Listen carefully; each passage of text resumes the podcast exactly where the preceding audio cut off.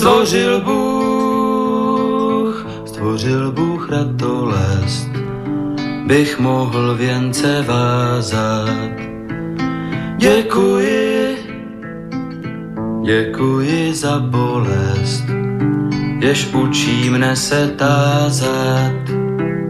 Děkuji, děkuji za nezdar, jenž naučí mne píly.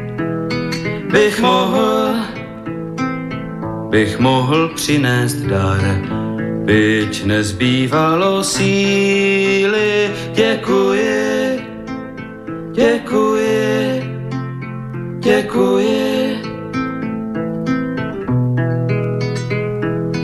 Děkuji, děkuji za slabost, jež pokoře mne učí. Pokoře, pokoře pro radost, pokoře bez područí. Děkuji, za slzy děkuji, ty naučí mne citu, živým již, živým již žalují a křičí po soucitu děkuji, děkuji, děkuji. Dobrý večer, vážení posluchači. Stanislav Novotný zdraví srdečně z Prahy, všechny Slováky a Čechy, kterým není stejný osud našich na- zemí, našich národů. Nep je zřejmé, že povaha a podoba euroatlantické civilizace se mění takřka před očima, že se celý svět dostává do nového pohybu. Je také zřejmé, že tento pohyb má a bude mít značný vliv na kvalitu života jednoho každého z nás a na naše národní bytí uprostřed Evropy. O projevech těchto změn, o jejich důsledcích, o jejich fatálnosti, či naopak o možných reakcích a řešeních, tedy o jejich plusech a mínusech si povídáme pořadu na Prahu změn. Jinými slovy, diskutujeme o zkušenostech, znalostech, názorech a činech výrazných osobností žijících v naší složité době. No a dnes si budu povídat s Jiřím Ovčáčkem. Vy, milí posluchači, se můžete zapojit do debaty, jako vždy také. Když pošlete svůj dotaz na adresu studiozavináčslobodnývysílač.sk a nebo zatelefonujete-li na číslo 048 381 01 01. No a jako vždy, výtah z rozhovoru s odkazem na archivní záznam naleznete na parlamentních listech CZ, protože Milan Vidlák již jistě sedí netrpělivě u českého komputeru a od něho nás poslouchá, pozorně zaznamenává, co říkáme.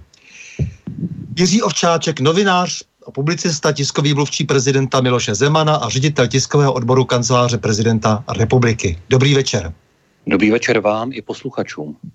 Takže já vás srdečně vítám na Slobodném vysílači v pořadu na Prahu změn. Vy asi víte něco o Slobodném vysílači, je to taková vlajková loď eh, alternativy na Slovensku. Samozřejmě, že znám slobodný vysílač a co je zajímavé, eh, samozřejmě ho znám také eh, díky tomu, že na ní neustále někdo v českých médiích útočí. To je taková nová móda útočit na alternativní média ze strany médií mainstreamových. A já si myslím, že pouze z jednoho jediného důvodu, oni se prostě bojí konkurence a konkurence názorové, což je možná docela zajímavý námět na debatu. No samozřejmě, protože poslechovost, čtenost, sledovanost mainstream, mainstreamových médií jde v podstatě dolů a alternativa naopak získává. No a to je samozřejmě velmi nepříjemné, protože je tak konfrontována často pravda a lež daleko silněji. Je tomu tak a samozřejmě nové, nové možnosti, které nám dávají digitální technologie, umožňují také šířit větší paletu názorů. A na to mainstreamoví novináři nejsou zvyklí. Oni byli zvyklí na to, že mají monopol na pravdu a že vlastně v určité kartelové dohodě eh, se domluví eh, často i neformálně, ale vychází to i ze společného vzdělávání a společných politických kořenů na tom, že prostě budou zastávat nějaký jednotný názor, eh, který budou lidem nabízet a nebyli zvyklí na to, že se ozývá najednou i jiný hlas, eh, jiný, jiný pohled na svět, který je samozřejmě legitimní a má právo na svůj život. Já nás ještě musím omluvit, protože jsme začali o půl hodiny později a začali jsme později proto, protože jste velmi vytížený muž a cestoval jste přes celou Prahu a to v tuto hodinu není tak úplně jednoduché. Moc děkuji, že jste to řekl. Já se omlouvám posluchačům, že jsme opravdu začali o půl hodiny později. Eh, já jsem natáčel eh, první dva díly své nové talk show pro televizi Barandov a trošku jsme se zdrželi, ono potom přes tu Prahu je to složitější, takže prosím, aby posluchači při, přijali moji hlubokou omluvu. Tak, vy jste se narodil před 40 lety vlastně. Ano, je tomu tak. Je to, letos to bylo 40 let od mého narození. To se mi vždycky zdál mladší daleko, takže vy už jste v lednu oslavil 40. narozeniny, to znamená, že teď jste vlastně dospělý muž. Dá se to tak říct, ale je to taková uh, raná dospělost, protože ta střední dospělost ta je zhruba do těch 60, 70, od 70 výše je zrá dospělost a poté 80, 85 přichází uh, teprve ono moudré stáří, takže Můžeme to tak říci, ale už mi skoro táhne na 1,40, ono je to 13. ledna, je to zanedlouho. Čas velmi rychle letí. Strašně rychle. Takže vy jste se narodil v Praze nebo jste od někud přijel do Prahy? Já jsem rodilý Pražák a e, i rodiče e, pocházejí z Prahy, což je možná dneska trošku unikum. Jsem na to hrdý, že jsem Pražák a snažím se, aby Praha v regionech měla trošku jiný zvuk, než má v současné době, protože díky své specifice, kterou Praha bez sporu třeba politicky má, trošku, trošku tady vzniká antagonismus, možná ne trošku, ale hodně, tak se snažím ukazovat jinou tvář Prahy a znám také jinou tvář Prahy, než tu, kterou vidíme dnes například na Pražském magistrátě. Vystudoval jste arcibiskupské gymnázium v Praze a to gymnázium se si vybral proč? Kvůli tomu, že je, dejme tomu, spojeno s katolickou církví, nebo jenom proto, že tam je nějaká úroveň vzdělání? Tak eh, já jsem ho nevystudoval, protože jsem pak přešel na jiné gymnázium, ale eh, zahájil jsem studium na tomto gymnáziu, pár let jsem tam pobyl. Eh, ten výběr byl jednoznačný z důvodu kvality výuky. Mě například nesmírně zaujalo, že tam byl kladen důraz na český jazyk, zeměpis, dějepis, to jsou moje oblíbené předměty. A samozřejmě mě vůbec nevadilo a spíš jsem vítal, že je to gymnázium spojeno s církví, ale to souvisí i s mým světonázorem. Mm-hmm. E, takže potom jste přešel na gymnázium ekologické, tuším? Je tomu tak, ale to bylo až po takové malé, eh, malé, drobné, humorné epizodě, protože Mládí bývá divoké a provokativní, možná mi to e, provokování trošku zůstalo, ale tenkrát jsem si nechal obarvit vlasy na zeleno. E, bylo to v 90. letech, nebylo to ještě zvykem, zvlášť na takovém, řekněme, prestižním a konzervativnějším gymnáziu, tak jsme se v dobrém rozešli. Já považuji do dneška za mnohem větší kus té historky to, že vlastně jsem si svoji rezignaci psal sám v ředitelně napsacím stroji ještě na psacím stroji, ale právě proto to říkám, že na to gymnázium vzpomínám velmi rád a pak jsem šel právě na ekologické gymnázium, které jsem dokončil. A naopak z toho ekologického gymnázia jste šel potom na andragogiku na Filozofické fakultě, zase teda jste se zaměřil jinak. No ono, nebylo to zase tak úplně jednoduché, ehm, vždycky jsou věci složitější. Já jsem vlastně v té první fázi eh, udělal přijímací zkoušky na kombinované studium mezi filozofickou a přírodovědeckou fakultou a to na obor historie geografie a e, to bylo mezifakultní studium, které bylo mimořádně náročné. Vzhledem k tomu, že jsem si také potřeboval vydělávat nějakou tu kačku, tak jsem potom ještě udělal jedno přijímací řízení po roce a to byla právě na, e, ona andragogika na Filozofické fakultě. Takže jsem měl takovou mezizastávku. Aha. No ta andragogika to je takový ten obor, jako stejně jako třeba sociologie, politologie, kde dneska se nedá počítat prakticky s nějakou velkou úrovní vzdělání. Takže vy jste z toho důvodu potom se z toho zdechnul, nebo jste vlastně... Tak ono, upřímně řečeno, v té době, v té době to jsme, bavíme se o úplně jiné době, to, byla, to bylo v eh, době konce 90. let a začátku eh, nového tisíciletí, to ještě nebyly, eh, nebyly tak rozvinuté některé humanitní obory, které dnes vzbuzují určité otazníky, takže já považuji tehdejší, eh, tehdejší eh, vzdělání za eh, kvalitní, byla tam sociologie, psychologie, bylo to, byly tam zajímaví vyučující. Žel, jak si právě ten faktor, že jsem si potřeboval vydělávat, znamenal, že jsem se čím dál víc nořil do práce, a o to méně jsem potom měl času eh, na studium. Tady prozradím, a to eh, možná nikoho bude šokovat, ale já jsem vlastně končil, eh, končil mezi čtvrtým a pátým ročníkem, protože to prostě už časově nešlo. Je to dost častá otázka mimochodem. Mnozí tvrdí, že to bylo z toho důvodu, že jsem třeba byl absolutně neschopný a hloupý. Takovým lidem bych mohl ukázat svůj vysokoškolský index. Tenkrát ještě nebylo bakalářské studium, takže jsem udělal státní postupovou zkoušku, která vlastně je dnes úrovní bakalářského studia, ale eh, čas šel jinám, život šel jinám a dnes tedy patří mezi ty, kteří mají středoškolské vzdělání, všeobecné středoškolské vzdělání a zbytek jsem doháněl v té své profesní dráze. No tak ono vždycky záleží přece jenom na tom, jestli to vzdělání je faktické a nebo pouze formální, protože dnes máme absolventů e, mnoho s diplomem a e, o tom faktickém vzdělání velmi pochybuju. Je to tak, ale ono hlavně je, je to určité devalvaci a eh, člověk může být trošku smutný z toho, že vidí dnes, a tady si dovolím být kritický, že vlastně a řeknu to pod motem, to, co bylo eh, dříve středoškolské vzdělání, tak je dnes vlastně vysokoškolské vzdělání. Eh, je to, je to tak. Je to tak, úroveň gymnází před 20 lety byla mnohem vyšší než eh, dnes například. Vy jste šel do Halal novin a to je zajímavý střih. Šel jste tam s přesvědčením, protože to jsou vlastně ideologické noviny do určité míry, to jsou, to jsou noviny komunistické strany. A vy jste se stal dokonce parlamentním zpravodajem Halo novin. Je to tak, eh, to je vlastně eh, jedna z mých eh, prvotních pracovních činností, protože mezi tím jsem stačil absolvovat kromě různých brigád, včetně manuálních prací, tak jsem také pracoval jako brigádník na Českém statistickém úřadě při sčítání lidů takže mám i takovouhle zajímavou zkušenost. A pak jsem pracoval, a to byl vlastně první dotek eh, s mediálním světem ve 14 denníku Praha 10. Eh, na to taky rád vzpomínám. A jednoho dne, eh, tuším, že v roce 2002, to je ta čtyřicítka, když už vám to začíná postupně splývat a začnete si ty roky plést, tak doufám, že to říkám správně, jsem si v Halonovinách přečetl inzerát, že hledají redaktora domácí redakce. A já jsem vždycky chtěl pracovat eh, v denníku. Eh, já netrpím eh, nějakými ideologickými, ideologickými předsudky.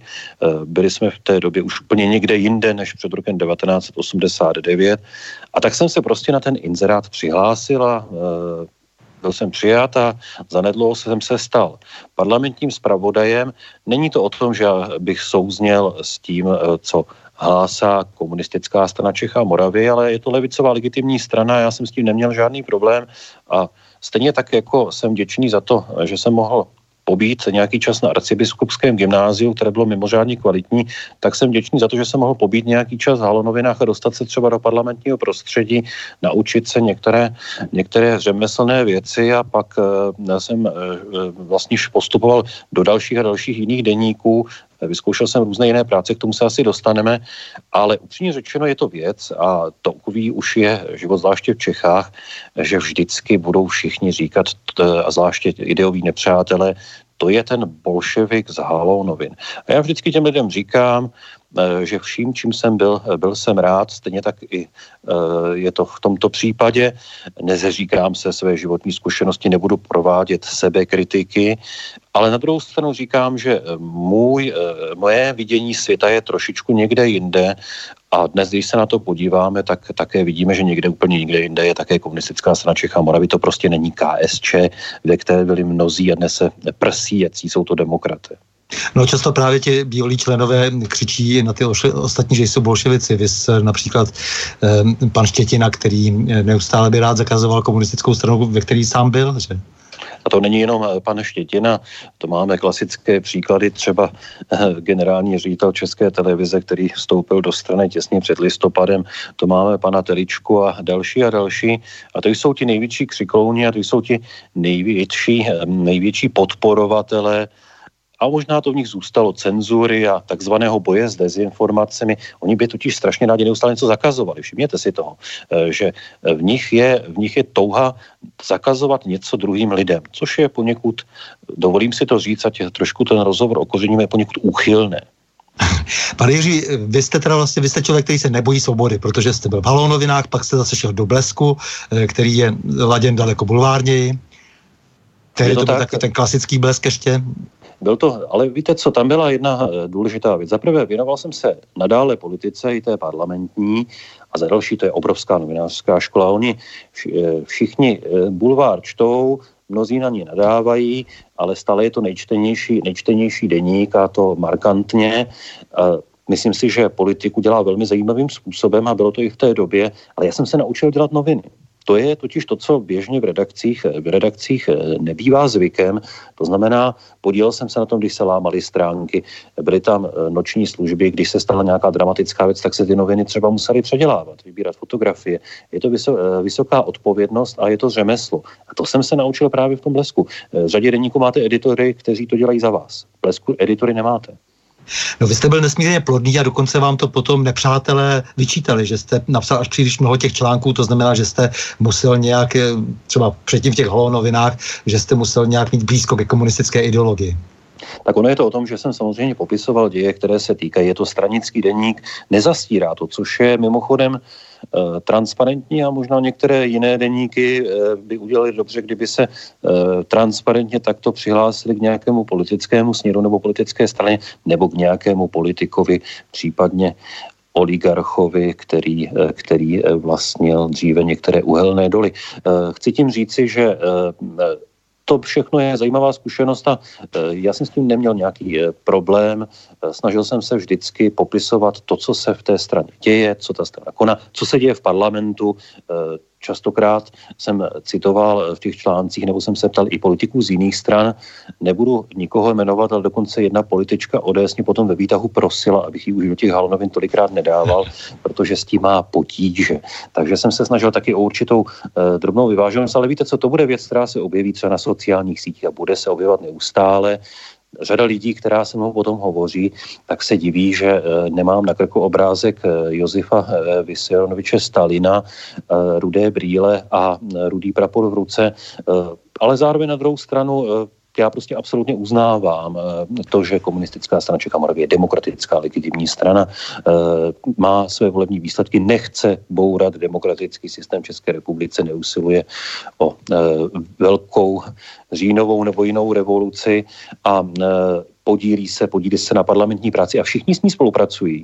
A já to znám velmi dobře z parlamentu za ta léta ale potom se tváří, že s ní nespolupracují.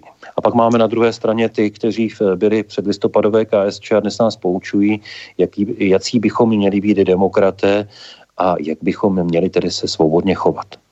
No já jsem udělal taky zkušenost s Halonovinama, když jsem tam dal rozhovor e, při třetím výročí upálení těch lidí v Oděse, e, tak mi jeden můj přítel, pravicový ekonom, říkal, já s tebou naprosto souhlasím, každé slovo, co jsi tam řekl, bych podepsal, ale měl jsi to dát do jiných novin. A já jsem mu říkal, víš Karle, ale oni v těch, z těch jiných novin se neozvali, oni se ozvali právě z těch Halonovin. E, takže já si tuhle svobodu dopřávám taky. Svoboda je strašně důležitá a svoboda je třeba i o tom, že člověk dělá rozhovory tam, kde to uzná za vhodné a e, hlavně nejhorší je, když se začne kádrovat. To je možná největší nešvar, použili ten starý termín, který vždycky začne dusit strašně svobodnou debatu. Když se začne řešit ne to, co kdo řekl, ale kde to řekl, nebo třeba komu to řekl, to je ještě horší možná. Přesně tak, já jsem zase byl, potom jako zase přišla výčitka z Echa 24, že jsem napsal článek do Mladé fronty dnes, eh, protože tu přece vlastní Babiš a s Babišem se nemluví, takže eh, pořád to trvá. Eh, naopak bych řekl, že se vlastně ještě ten problém prohlubuje, že se daleko více kádruje, než se kádrovalo ještě třeba před pěti, deseti lety. V tom, v tom s vámi plně souhlasím, ono nejhorší na tom je, že to má vzestupnou tendenci a dnes eh, k nám přichází takový eh, vánek vychr spíš ze západu, kdy se opravdu přitvrzuje v tomto směru. A už není důležité, eh, co kdo říkal, kdo to říká, když někdo něco řekne, tak už to dochází například v některých případech i k pracovním postihům. To už je opravdu velmi špatné a my teď máme před sebou dost složitou úlohu a nebude to vůbec jednoduché, aby tento vychr eh, byl na českých hranicích zastaven. A nebude to opravdu vůbec jednoduché. Už to máme sice nějaké dotazy, ale nicméně pojďme se ještě eh, podívat na to, jak jste se dožil toho dneška. Takže vy jste se potom dal na politiku. Vy no. jste no. začal pracovat v ČSSD, na úřadu vlády jste byl? Tak po působení v Lesku jsem byl osloven z úřadu vlády a nastoupil jsem Eh, nastoupil jsem do úřadu vlády České republiky na tiskový odbor, kde jsem se potom stal postupem času zástupcem ředitelky tiskového odboru a tam jsem vlastně získal takové ty první ostruhy z toho druhého břehu. Ta práce tam trvala eh, zhruba rok, poté jsem přešel do České strany sociálně demokratické, protože vláda Jiřího Paroubka skončila tam jsem působil, tam jsem působil také nějaký čas ještě a tam jsem zase získal ostruhy, řekněme, z té stranické, stranické kuchyně, Eh, z oddělení PR a marketingu, nevím, jestli se to ještě dnes takto jmenuje, eh, byl jsem pak ustanoven jeho šéfem a bylo to mimořádně cenné. To jsou všechno eh, životní etapy, ze kterých ostatně vycházím při své dnešní práci. Mm-hmm. Pak jste přišel dokonce do práva ještě a právo bylo vždycky považováno za, dá se říct, do určité míry, byť samozřejmě ne formálně právně, ale eh, za, za jakýsi tiskový orgán ČSSD. Původně to sice byl eh, komunistický plátek, ale postupně vlastně to byl takový, dá se říct, to, sociálně demokratický list. Tak úpráva, a to je na něm důležité a myslím si, že by je třeba to ocenit, Ono si zachovává takovou tu klasickou strukturu, jako mývávaly noviny třeba v 90. letech. To znamená, je tam třeba zajímavá komentátorská stránka, protože tam zaznívají polemiky. To je dnes věc skoro nevýdaná, aby v tom tradičním tisku nebo v tradičních médiích, eh, v tradičních médiích zaznívaly, zaznívaly polemiky, eh, je tam obsáhlé spravodajství a co je napravdu důležité, redaktoři mají specializaci. To znamená, že se musí věnovat nějakému oboru, úseku politickému, politickým stranám do detailu. Musí ten eh, svůj rang znát, to je dneska už ve své podstatě eh, věc, která neexistuje eh, takřka nikde. Většinou ti redaktoři se věnují deseti, deseti věcem najednou, ani jedné nerozumí a tomu potom odpovídají i ty výsledné produkty. No, do kdy jste zase vlastně psal do práva? V právu já jsem pracoval v letech 2007 až 2013, měl jsem na starosti sociální demokracii eh, KSČM a samozřejmě poté, když nastoupily prezidentské volby, přímé prezidentské volby, tak se navázal i na to, že jsem vlastně už takřka od počátku eh, konal rozhovory, samozřejmě ne každý měsíc, ale jednou za čas, eh, s Milošem Zemanem na Vysočině. Takže organicky, když začala volební kampaň, jak jsem jako redaktor dostal na starosti i Miloše Zemana, mimochodem byl to i třeba Jan Fischer, kterému jsem se redakčně věnoval, to je o ta specializace a vlastně v té době, když jsem byl v právu, tak jsem začal jezdit na Vysočinu. Mm-hmm. A takže jste si získal srdce Miloše Zemana, jak to tak vypadá?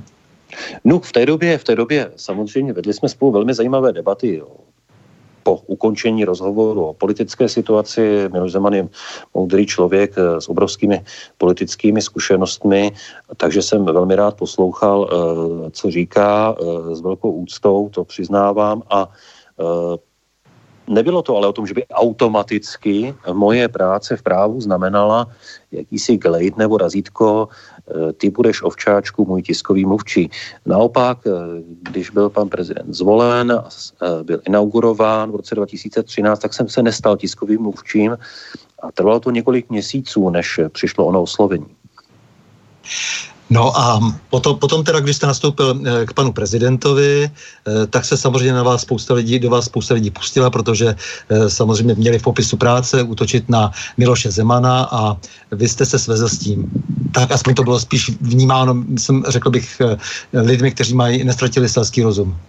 Tak ono, eh, ten příběh je eh, krásný v tom, že vlastně vidno, eh, blížíme se tomu období, ono je to vlastně velice za, za nedlouho, bylo to z kraje podzimu nebo v průběhu podzimu, kdy ne pan prezident oslovil, já jsem ho navštívil v Lombého vile, bylo ještě pěkné počasí, hovořili jsme spolu různých věcech. Já jsem se domníval, že mi chce něco důležitého sdělit pro veřejnost, tak jsem si samozřejmě vzal sebou notebook, že si zapíšu, zapíšu vyjádření. No a e, náhle se z toho vyvinulo oslovení e, s nabídkou práce na pozici tiskového mluvčího pana prezidenta.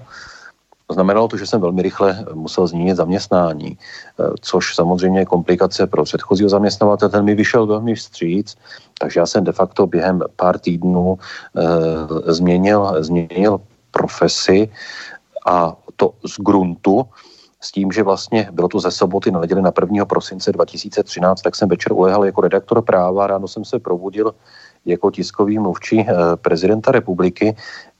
Upřímně řečeno, dostal jsem zpočátku ne 100 dnů hájení, ale aspoň pár dnů, eh, kdy, eh, kdy někteří novináři, kteří mě teď haní, tak psali, že to může být nový vítr. Znáte to, jak to chodí.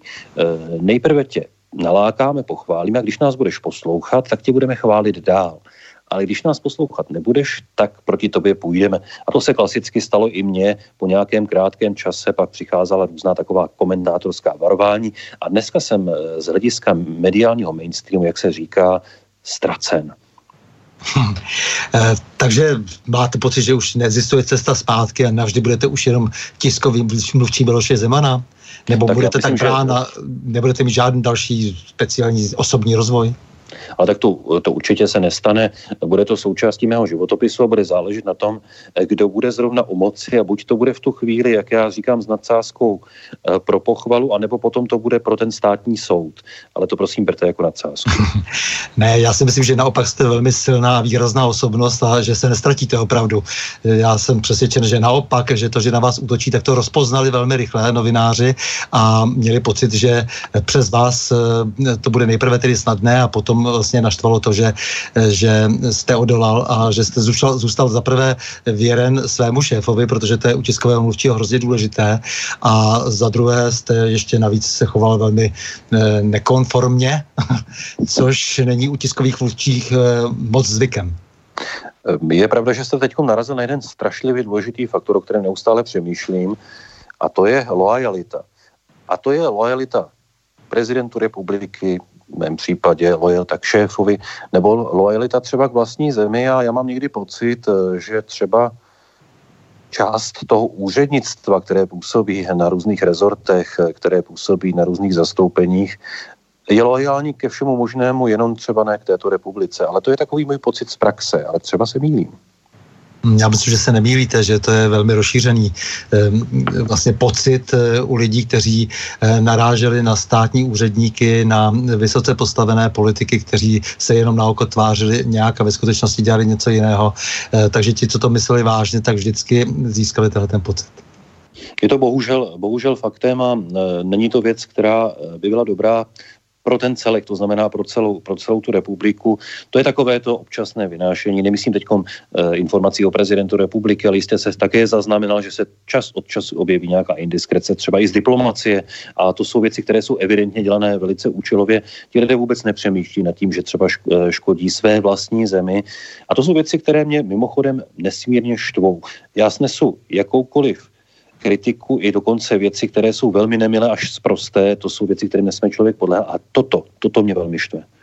No samozřejmě nejhorší je to u těch, jak jste říkal, u diplomacie a u tajných služeb, eh, kdy opravdu tedy ta, eh, ta eh, vlastně neprofesionalita se pozná i podle toho, že ti lidé neudrží jazyk na, za, za zuby, anebo že dokonce velmi zneužívají to své postavení. Je to tak. Vy jste, se, eh, vy jste byl kdysi pokřtěn eh, v Československé církvi husické a potom jste přestoupil do církve katolické, to znamená, že jste konvertoval, nechal jste se běžmovat. Je tomu tak. Teď oslavím, nebo oslavím, možná bych se mohl považovat z nadsázku za mladšího, protože v říjnu tomu bude 25 let od mého křtu.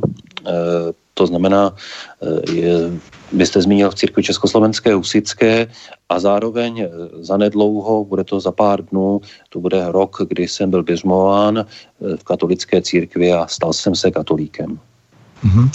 Co vás zaujalo na katolické církvi, že jste se rozhodl pro katolickou církvi? Teď se vás tam jako katolík? tak eh, odmyslím věci, které jsou ty nejdůležitější, to znamená e, záležitosti víry, tak možná někoho překvapím, ale e, katolická církev je mimořádně, mimořádně eh, barvitá, je mimořádně e, zajímavá z hlediska složení názorového třeba na některé otázky. Je to živý organismus, není rigidní. Možná těmu někoho tím překvapím, ale mluvím z vlastní zkušenosti.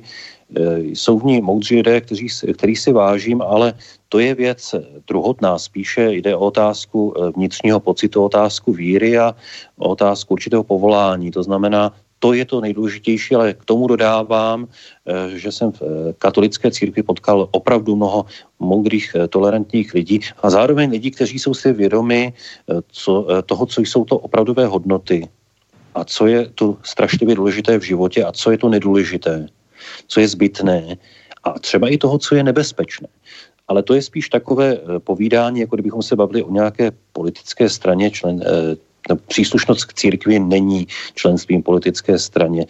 To je záležitost, záležitost božího povolání. Je to úplně v jiných kategoriích, než kdybychom se bavili o nějakém členství politické straně. To znamená, abych to vysvětlil posluchačům, kteří třeba k takovým věcem nemají blízko, určitý vnitřní hlas mě navedl k tomu, abych to učinil. O to totiž taky trvalo několik let, než k tomu došlo. Několik let hledání a nalézání a ztrácení, až nakonec ten příběh dobře skončil a do dneška jsem za to strašlivě rád. A děkuji za to. Hmm, tohle hlásíte ze střech, protože často i církevní představitelé si eh, pletou církev se stranou a na tož tedy zbytek veřejnosti. A tady si dovolím být eh, drobným obráncem církve lidí, kteří si pletou eh, církev s politickou stranou. Ono jich zase není tolik, možná bychom je spočítali na prstech jedné ruky. Naopak, naopak já jsem poznal obrovské množství farářů, kteří žijí třeba v pohraničí nebo v nějakých malých městečkách, eh, nemají to vůbec jednoduché a eh, slouží, slouží opravdu s horoucím srdcem a je v nich silná víra. To znamená, to je ten svět, Možná bych mohl říci, ale by se nám to nezměnilo trošku v teologický seminář, eh, tady je důležité to, co říká papež František, který mě mimořádně oslovuje. On je e, jezuita. To znamená, to je důležité mít na mysli, on je velmi, možná bych řekl, e, konzervativnější, než se zdá, ale on říká jednu věc současné církvi. Jděte na periferii. To znamená vlastně to, co by měla dělat i politika. To znamená, jděte za lidmi do regionu, jděte na venkov, jděte do malých městeček, jděte do míst, eh, kde to je složitější, kde to je těžký třeba na život, kde je složitější situace i z hlediska víry eh, církve. To není svět velkého města, kde se můžete honosit eh, plným kostelem a hovořit potom do televize, jaký jste vynikající a dobrý. To není svět papeže Františka. Hmm. Taky samozřejmě největší osobnosti odcházely vždy eh, na periferii, jak říkáte, do složitých sociálních podmínek, do nebezpečí. Eh, vždy to tak bylo, že tam byly vlastně ty nejvyšší, největší osobnosti a naopak ti, kteří eh, si libovali v tom sametu a ve zlatě, tak zdaleka často nedosahovali velikosti těchto lidí. Je tomu tak, je tomu tak. Tak, asi už se přesuneme potom k té současnosti a vlastně začneme určitě těma médiema, protože my nemůžeme e, o těch médií s vámi, který vlastně jste e, stotožněn e, jaksi s tím naším mediálním světem více než kdokoliv jiný. Tak vy jste velmi, velmi aktivní v sociálních sítích, z toho vlastně i vyplývá celá řada konfliktů, nedorozumění nebo i e, zlých e, útoků, jednání e, od lidí, kteří samozřejmě buď soupeří s Milošem Zemanem nebo se snaží dokonce nějakým velmi záludným způsobem podrývat jeho autoritu, co by prezidenta republiky. Jak jste se dostal vlastně k těm sociálním sítím, že, že vám tak vlastně učarovali a že jste tam tak, tak silný? Tak ono to nebylo tak úplně jednoduché, protože já nejsem příliš příznivcem eh, sociálních sítí eh, z určitých důvodů. A teď nemyslím to, že jsou do jisté míry, dnes musíme říct bohužel do jisté míry svobodným prostorem, eh, přeci jenom oni jsou trošičku zlodějem času. To znamená, musíte jim věnovat docela dost svého času, jak pracovně, tak klidně i osobního. Ale také to chvilku trvalo. Já první věc, které jsem se zhostil, tak byl Facebook pana prezidenta s ambicí eh, zvýšit jeho dopad, což se na pámbu podařilo. A pak jsem Měl jsem svůj soukromý Facebook, který jsem použil, přetavil jsem ho i ve své podstatě v takový polopracovní. Založil jsem si stránku, facebookovou, která je trošku oficioznější a dlouho jsem přemýšlel, jestli si mám založit Twitter nebo ne. To rozhodnutí padlo v roce 2015, že do toho půjdu.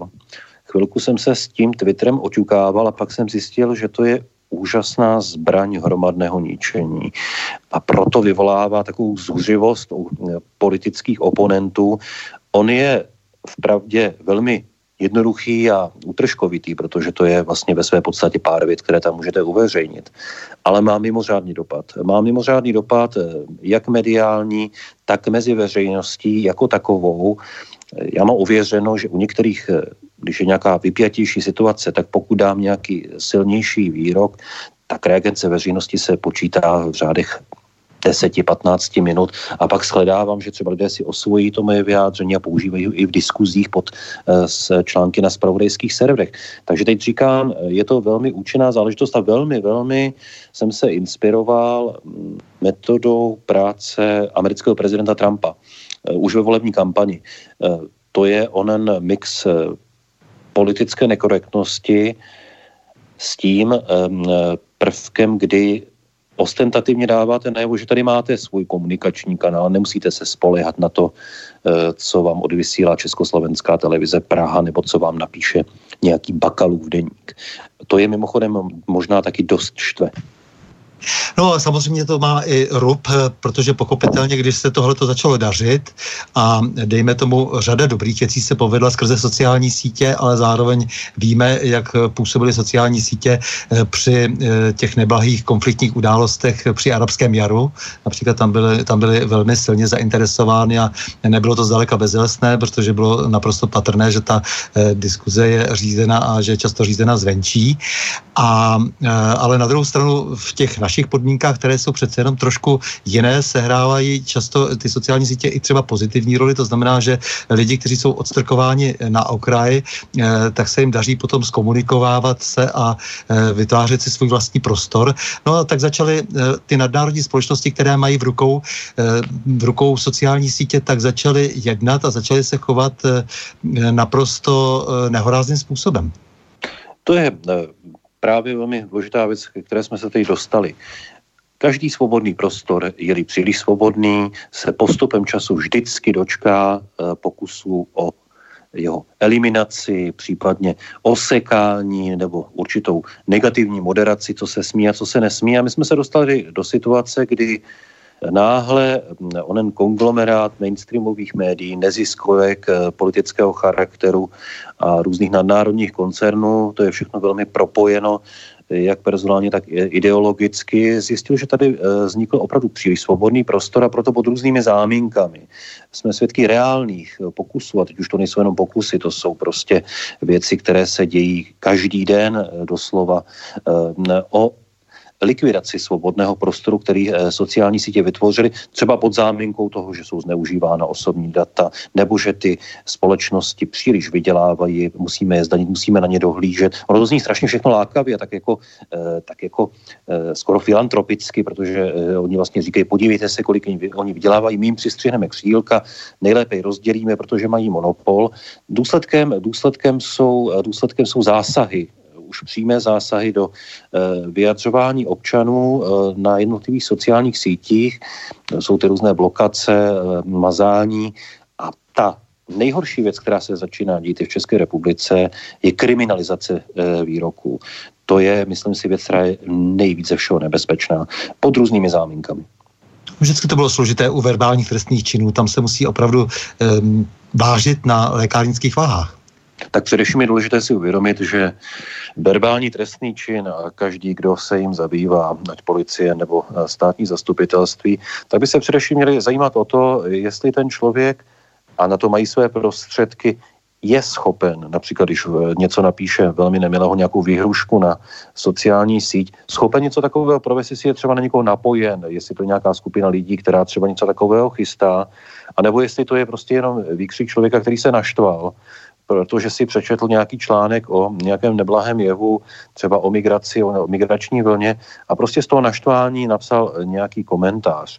My jsme bohužel ve stádiu, kdy už eh, tady máme tendenci kriminalizovat toho, kdo se prostě třeba rozčíle, něco tam napíše a pak eh, se ten člověk najednou zjistí, eh, že je předmětem a obětí trestního stíhání. Je tam tenká hranice, ale odpovědnost eh, orgánů činných trestním řízení je samozřejmě eh, vážit věci na lékárnických váhách a nepostupovat en blok, protože samozřejmě pak bychom se dostali do situace, že eh, se lidé budou bát říct svůj názor a to přece nechceme.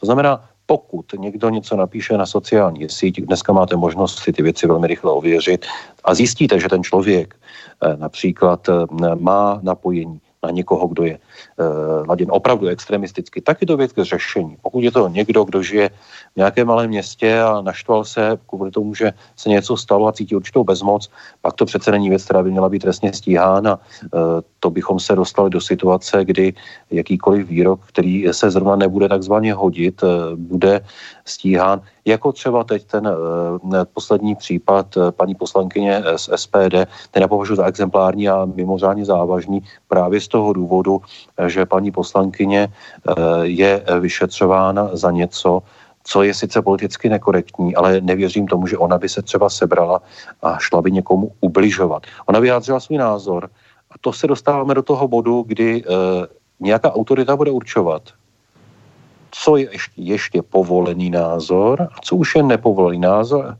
ergo extremistický. Pak se nám časem může stát, že se spolu takhle budeme bavit eh, na slobodném vysílači a pak si pro nás přijdou. Eh, samozřejmě, že mají v popisu práce orgány činné v trestním řízení, aby hodnotili osobnost, aby hodnotili osobu a tedy okolnosti, eh, za kterých se, jak si to či ono eh, jednání odehrálo. Mají povinnost vyhodnotit vlastně všechny kauzální souvislosti, ale souvisí to také s tím, to, čeho se obáváme, že úroveň státního aparátu klesá, to znamená i orgánů činných trestních řízení a je stále nebezpečnější to, že se vlastně vlastně ideologizují ti lidé, nebo dokonce, že tady začíná působit strach, že e, v případě, kdyby nerozhodli tak či onak, takže to dokonce může stát místo, že tady jsou nějaké tlaky na to, aby třeba se za každou cenu někdo trestně, e, trestně e, odstíhal a aby tedy nesl trest za něco, co za normálních okolností by nemělo vůbec žádnou relevanci. To, to je věc, která, která je velmi, velmi nebezpečná a to je ona ideologizace práce nebo tlak na ideologizaci práce, abychom eh, zase nehovořili tak, že všichni policisté a všichni státní zástupci jsou nějací ideologičtí drábové, ale ten tlak tam eh, evidentně z určitých vyšších míst eh, na to, aby se zvýšilo, zvýšila stíhatelnost, aby, aby počet těchto případů narůstal, aby stoupal počet odsouzení, samozřejmě za pomoci mainstreamových médií, která ty, ty věci velmi ráda nafukují a přifukují. A je tady evidentní ideologizační tendence a ideologický tlak na to začít více stíhat eh, výroky. Eh, nikoli ovšem z toho důvodu, který byste zmínil. To znamená, pokud by, pokud by skutečně v české populaci vznikla nějaká skupina lidí, která bude chystat nějaký eh, vážný čin překračující zákon, je to něco jiného, ale tady je tlak na to, aby byly sledovány sociální sítě a každý, kdo být třeba v rozčílení, anebo třeba politicky nekorektně, jak eh, se dnes říká, nebo dokonce jenom vyjádří svůj názor a nebude se to zrovna líbit eh, věrchušce, tak eh, dostane obsílku a bude to muset vysvětlovat. Už to je, už to je návrat, návrat před roku 1989 a je to ukázka toho, že prostě jednoduše tady se určité kruhy začínají obávat svobodnějšího prostoru. No právě, tady jde o to, že eh, to, co vlastně zůstávalo dlouho skryto, eh, tak hovoříme v nejrůznějších frázích, jako třeba, že socialismus přichází eh, z Bruselu, ale ono se ukazuje, že z Bruselu zároveň přichází, nebo respektive Brusel je jeden z nástrojů, kterým, se, kterým usiluje ta, taková ta světová oligarchická elita o, jak já vždycky říkám, jako o to zprivatizovat ještě tu druhou půlku světa, kterou nemají zprivatizovanou, protože statistika je neúprostná. Ehm, jenom hrstka lidí eh, vlastní polovinu eh, světového majetku. A tito lidé samozřejmě mají v ruce média zároveň. To je věc, která je také velmi snadno eh, dokazatelná. No a ta média, protože jsou privátní, tak zároveň mají, hájí nějaké privátní zájmy svých vlastníků. A to je něco, na čím bychom se měli velmi zamyslet. Takže takové ty Google a YouTube a Twittery, Facebooky vytvořily sice prostor, ale zároveň ten prostor začali zneužívat. Eh, vidíme to u nás na eh, nespočetném množství příkladů, kdy eh, oni vlastně se zmocnili našeho politického systému, našeho politického komunikačního prostoru, ve kterém by měl se stát snažit, aby ten prostor byl maximálně svobodný, aby lidé si mohli vyměňovat všechny své názory kvůli tomu, aby potom mohli také probíhat nejrůznější volební a demokratické procesy. No ale jestliže zároveň některé lidi ostrakizují a vylučují je z, toho, z té diskuze, no tak tady už je velmi vážný důvod pro to, aby konal stát. Tady je ještě jeden prvek a ten se stává součástí celé té věci, o které jste hovořil. Ono je to samozřejmě velmi umné. Máte eh, například objektivně nějaká extremistická tvrzení. Eh, tady dochází k tomu, že potom do nějaké zprávy ministerstva vnitra umně zamixujete i ostatní eh, jiné, jiné způsoby vyjadřování, jiné, jinou tematiku. Vy jste narážel na Brusel, prostě jednoduše já si dokážu představit, že se v nějaké budoucí zprávě ministerstva vnitra o extremismu u předsudečné nenávisti objeví třeba to, že je někdo protievropský a že je někdo, eh, že je někdo třeba protiatlantický a takové věci se začnou v těch zprávách a už se objevují. Už se objevují prostě jednoduše, kdo, ne, kdo nejde s námi, jde proti nám a tyto věci se už objevují na úrovni, na úrovni státu. Tam je potíž to máme, možná jsme se k toho dotkli v předchozí debatě, že často tyto věci e, tvoří úředníci a ministři to zjišťují ex post a pak už ti nemohou příliš mnoho dělat. To znamená, i politici nesou už teď větší odpovědnost, musí si více, více dbát na to, co vzniká vlastně pod jejich vedením, protože věci jako předsudečná nenávist, to už jsou záležitosti eh, jako hanobení státu socialistické soustavy. Ehm, je to na stejnou úrovni. No já právě jsem ještě narážel jako ještě na to vyšší patro, že tady je dokonce povinen ten stát ne, že tedy bude eh, strpčovat život svým vlastním občanům, ale že musí zasáhnout proti vlastníkům eh, toho mediálního prostoru, který se dnes zve tedy internet, eh, protože ten vztah k němu od, ze strany státu má být stejný jako třeba vztah ke vzdušnému prostoru. Ten je prostě státní a v tom tam má stát dávat pozor na to, aby se mohla realizovat ústavní práva občanů. Jo, je to trošku moje téma eh, v poslední době, protože zůstalo opomenuto a tady se stát vždycky snažil, aby pochopitelně eh, on měl pod kontrolu a nikdo jiný mít pod kontrolu nemůže sdělovací prostor, dokud existovala ta klasická média, eh, normální frekvence a, a samozřejmě předtím jenom tisk, a, a, ale dnes tohle je nový fenomén a prakticky tady není vůbec, neexistuje prostě žádný instrument, zatím žádná vláda ji nevytvořila, který by plnil tu roli, jakou třeba vůči elektronickým médiím e, plní Rada pro rozhlasové televizní vysílání nebo Český telekomunikační úřad. A je to něco, co, kde já bych si představoval, že vláda bude, že už včera bylo pozdě, bude opravdu jednat a vysvětlí těm molochům nadnárodním, že na suverénním území suverénního státu si nemůžou dělat úplně, co chtějí a že nemůžou třeba vychovávat naše lidi eh, k udavačství, podrzáctví, eh, pracovat s nimi podle svých podstatě politicko-ekonomických záměrů. No, je to velmi závažné téma. Děkuji vám za to, že ho otevíráte a že ho e, se snažíte vnést do veřejného prostoru, protože to se dotýká právě i svobody slova, i univerzality. Dnes se dočtete v mainstreamových médiích, že vlastně, když jde o soukromou společnost, e, platformu, kde lidé diskutují, kde vyjadřují své názory, tak tam vlastně ta svoboda slova neplatí, neplatí tam listina základních práv a svobod a že by vlastně měla platit jenom na tom území, které si kolíkuje stát. Eh, ergo kladívko prostě eh, v současném systému by to znamenalo, že vlastně nemáte svobodu slova takřka nikde.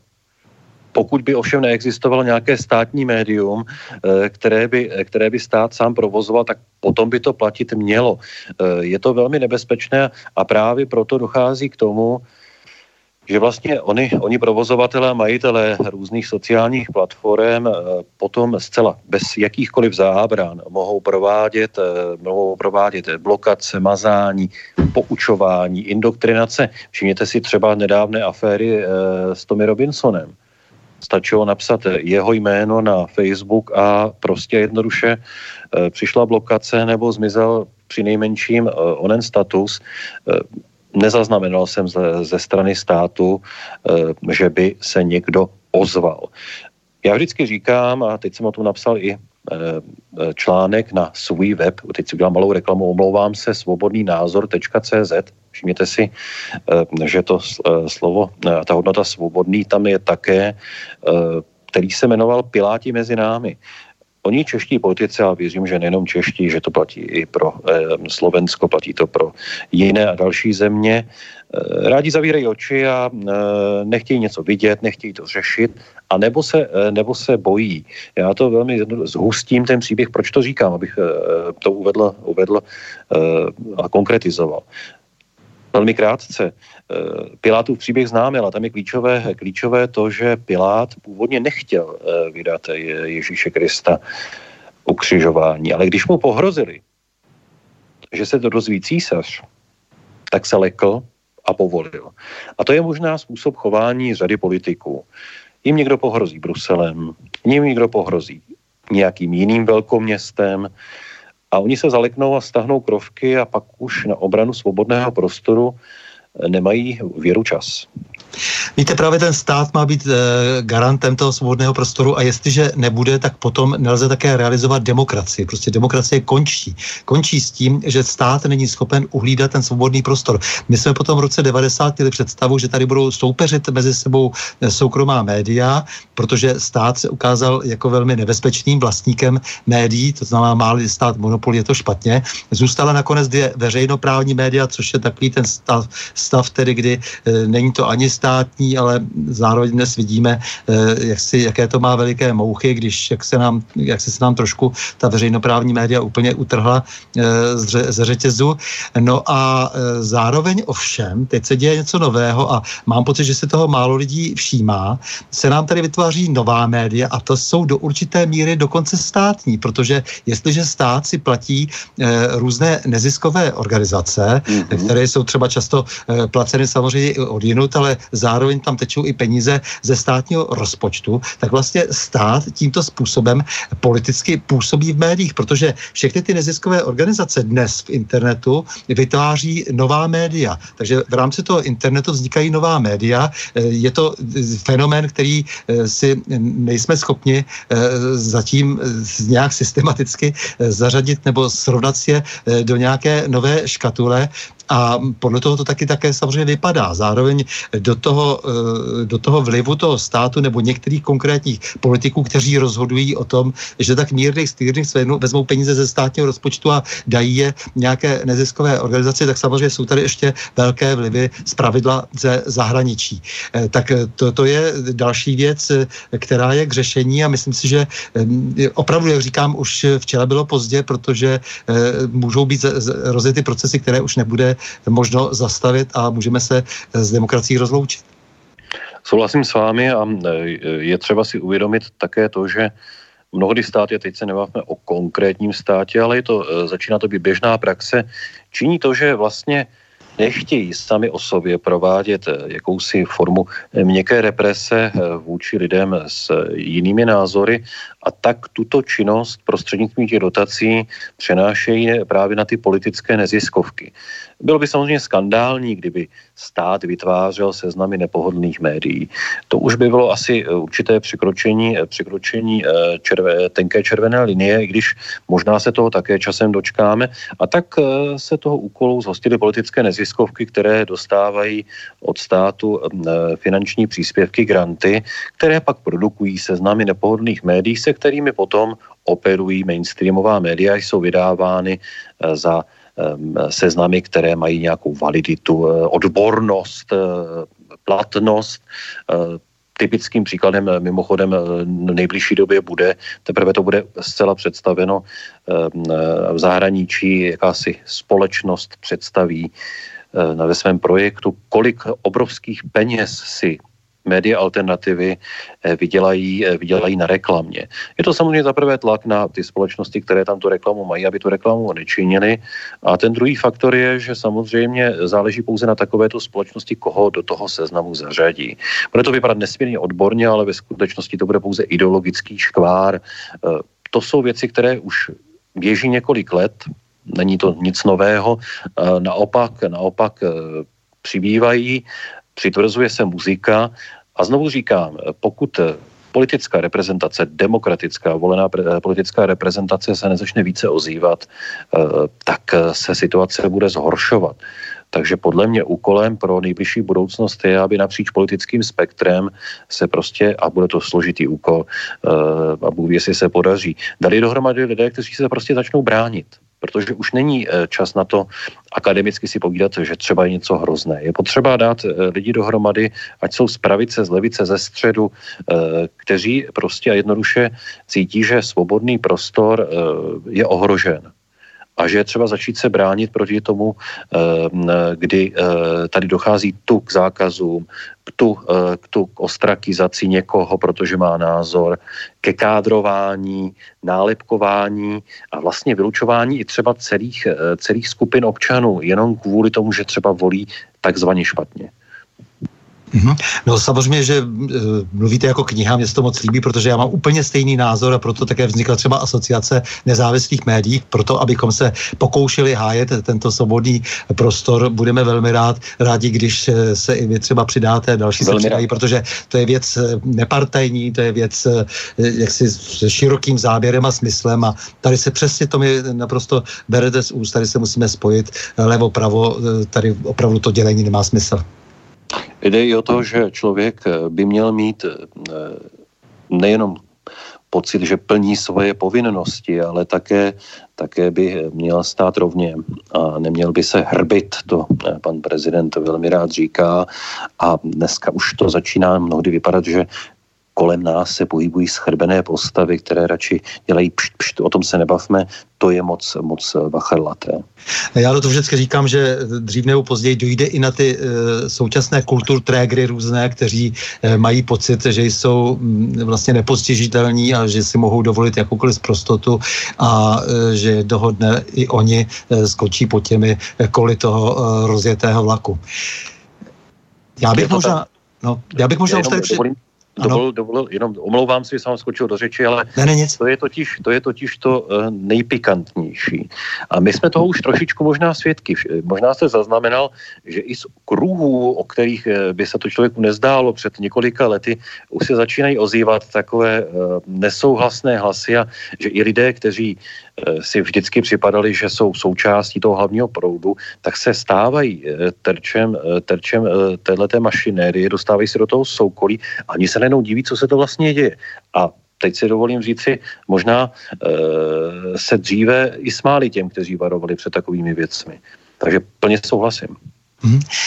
Tak já tady možná už přečtu první eh, dotazy, protože pak se samozřejmě ještě ke všem těmhle těm tématům vrátíme. Témat máme strašně moc. Eh, když jsme měli spoždění, tak eh, doufám, že nám bude redakce tolerovat, že budeme moci poho- hovořit ještě o půl hodiny po- déle. Takže eh, tady pan eh, Miroslav z Popradu děkuje Stadovi Novotnému, že sehnal pana mluvčího eh, do vysílání Slobodného vysílače a že chce zároveň poděkovat tedy vám za to, že jste pozvání přijal a to nejenom proto, že jste začne zaneprázdnění, ale že jste se nebál vystoupit v rádiu, kterému kritici nadávají jako na rádiu konspirátorů, dezinformátorů, rozvracečů našich evropských hodnot. Takže s tím i souvisí otázka na vás.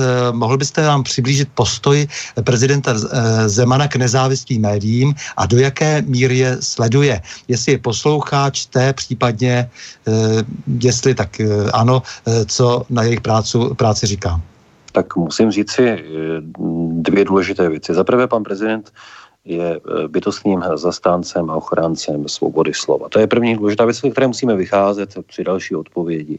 A za další, pan prezident vždycky zdůrazňuje to, že právě nové technologie nám umožňují eh, vytvářet alternativu. Alternativní média, eh, která představují názor často paradoxně eh, většinový, ale ten, který bývá a o který se snaží eh, menšina umlčet. To znamená, sleduje, sleduje i média alternativy pan prezident a, a je dobře, že existují. Eh, to znamená, u pana prezidenta neuslyší to, to že by říkal, zakažte je nebo eh, omezte je nebo nedívejte se na to, neposlouchejte.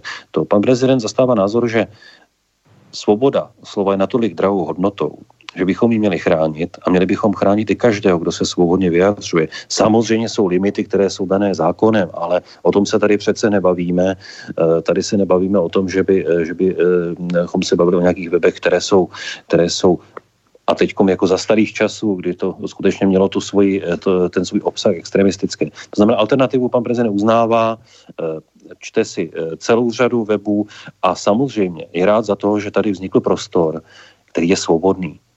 Který je svobodný a kde zaznívají, zaznívají já to i nerad používám, nonkonformní názory nejsou nonkonformní, jsou prostě normální názory, standardní, běžné, a také je důležité to, že pan prezident rozhodně nikdy nebude souhlasit s tím, co vytváří e, úřadové na ministerstvu vnitra se svými zprávami, e, o co se snaží politické neziskovky, o co se snaží e, nadnárodní společenství, to znamená o cenzuru, o zákazy, o blokování, nálepkování, ostrakizování.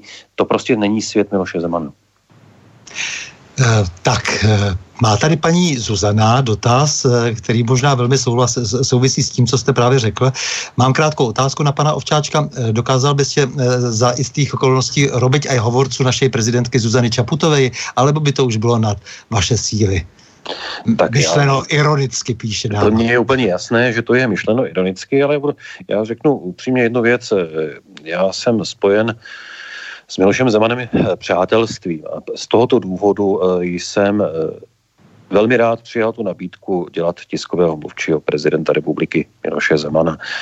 Paní prezidentka Čaputová má trošku jiný světonázor. Myslím si, že bych se k ní nehodil a že bych nebyl pro ní tím pravým tiskovým mluvčím, takže si nemyslím, že by mě dokonce oslovila. Ale ona má své názory, ona má své vidění světa, já respektuji názory druhých a mohu z názory druhých eh, činit pouze jednu jedinou věc, to je polemizovat a ne, eh, ne je zakazovat nebo dělat to, co třeba někteří, které jsme teď kritizovali, po čem by toužili. To znamená, eh, to je totiž otázka, kterou dostávám i často i v Čechách, jestli bych třeba mohl dělat tiskového mluvčího Karla Schwarzenberga, odpovídám vždycky stejně.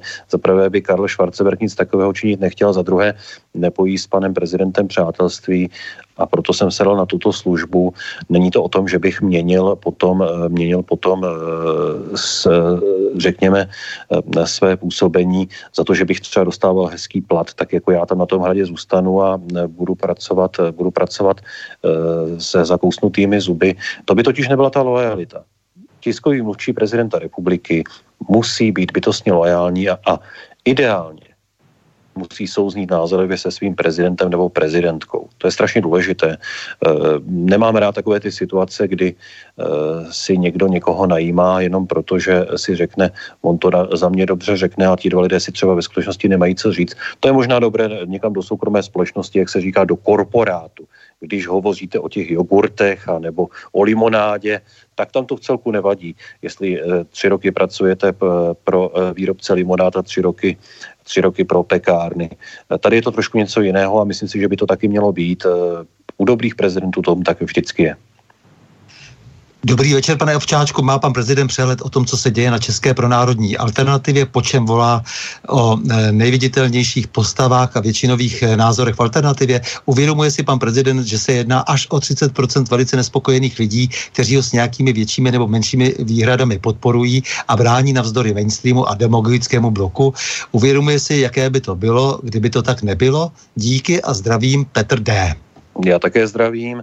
Samozřejmě, si to pan prezident uvědomuje a váží si každého, kdo eh, pozvedá svůj hlas na obranu pana prezidenta. Eh, pan prezident eh, není tím, kdo by se zříkal svých podporovatelů pod nějakým pohledem mediálních, mediálních tlaků a těchto věcí dokazuje to, dokazuje to každým rokem, když to vezmeme spíš z dalšího časového úseku.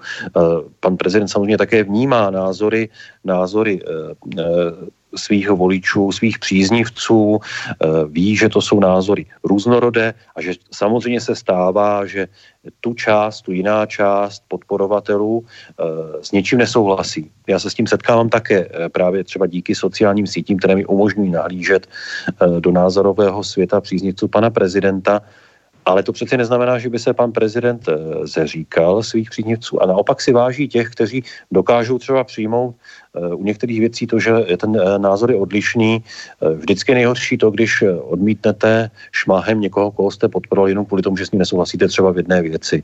Spíše to nám je přemýšlení a širšímu vidění celé té záležitosti. Vím, že třeba zaznívají z části podporovatelů určité kritiky vůči panu prezidentovi, protože třeba podporuje projekt Evropské unie jako takový. Nepodporuje bruselskou byrokracii a všechny ty negativní jevy, které se s tím pojí. Ale to jsou všechno záležitosti, které patří k životu a patří i k určitému statusu příznivce, že čas od času se mi prostě stane, přirovnám mi to trošičku, eh, snad mi to posluchači odpustí, mám-li třeba nějakého oblíbeného herce, tak vidím pět divadelních představení, kde je vynikající a pak vidím jedno, kde pro někoho jiného vynikající, ale mi se to třeba moc nelíbí, tak ho přece nezavrhnu. A takových fanoušků si pan prezident moc váží. Já myslím, že to bylo míněno také tak, jestli pan prezident prostě sleduje eh, alternativní média, protože se samozřejmě sleduje, řadě, sleduje samozřejmě. řadě těch lidí zdá, že, že, že třeba nejsou slyšet, nejsou vidět, eh, nelze se o nich dočíst, ale já si myslím, že, že sleduje. Já bych to řekl, řekl asi na konkrétním příkladu, eh, protože eh, jako tiskový mluvčí pana prezidenta informuji o svých rozhovorech, nikdy nemá problém s tím a naopak mě pozbuzuje, když dělám rozhovor pro alternativu. To znamená, pan prezident sleduje, sleduje eh, celý ten svět názorový, všechny ty toky, které tam eh, v názorovém světě jsou, včetně alternativy. Eh, není člověkem, který by se uzavíral do četby jednoho směru nebo proudu. Pokud by totiž takhle činil, tak by nebyl po druhé prezidentem. Eh, když pan Ovčáček hovořil o tom, že do České republiky, ale, eh, že, eh, ale i na, u nás na Slovensku je to stejné, že se, že, že se fouká tedy ten závan cenzury nebezpečný, že je třeba s tímto trendem něco dělat a tak dále. Mohl by konkretizovat kroky, které chce v tomto směru dělat prezident Miloš Zeman? Tak samozřejmě prezident republiky nemá zákonodárnou iniciativu, což je věc, která trošičku svazuje eh, ty možnosti, ale na druhou stranu prezident republiky může na některé věci apelovat. Jsou to věci jak hodnotové, tak věci faktické. A tady třeba připomenu to, když na ministerstvu vnitra vznikl ten eh, novodobý Český úřad pro tisk a informace, tak to byl právě pan prezident, který jako jediný na celé české politické scéně Eh, varoval před takovou záležitostí a odsoudil eh, vznik něčeho takového. A když už se bavíme o hodnotových záležitostech, eh, tak třeba jsou to z poslední doby kroky, kdy pan prezident, a tady to slovo prezidenta prostě rezonuje v té české společnosti, nutí vyjádřit se ostatní, takže je takovým si hybatelem. Tak jsou to třeba věci, které se týkají genderové ideologie a těchto záležitostí, kdy pan prezident prostě jednoduše má tu možnost vahou svého hlasu na tyto problémy upozornit. Pan prezident nemá pravomoc někomu něco přikazovat, zakazovat, ale může o těch věcech z politiky hovořit a může hovořit o těch věcech na veřejnosti.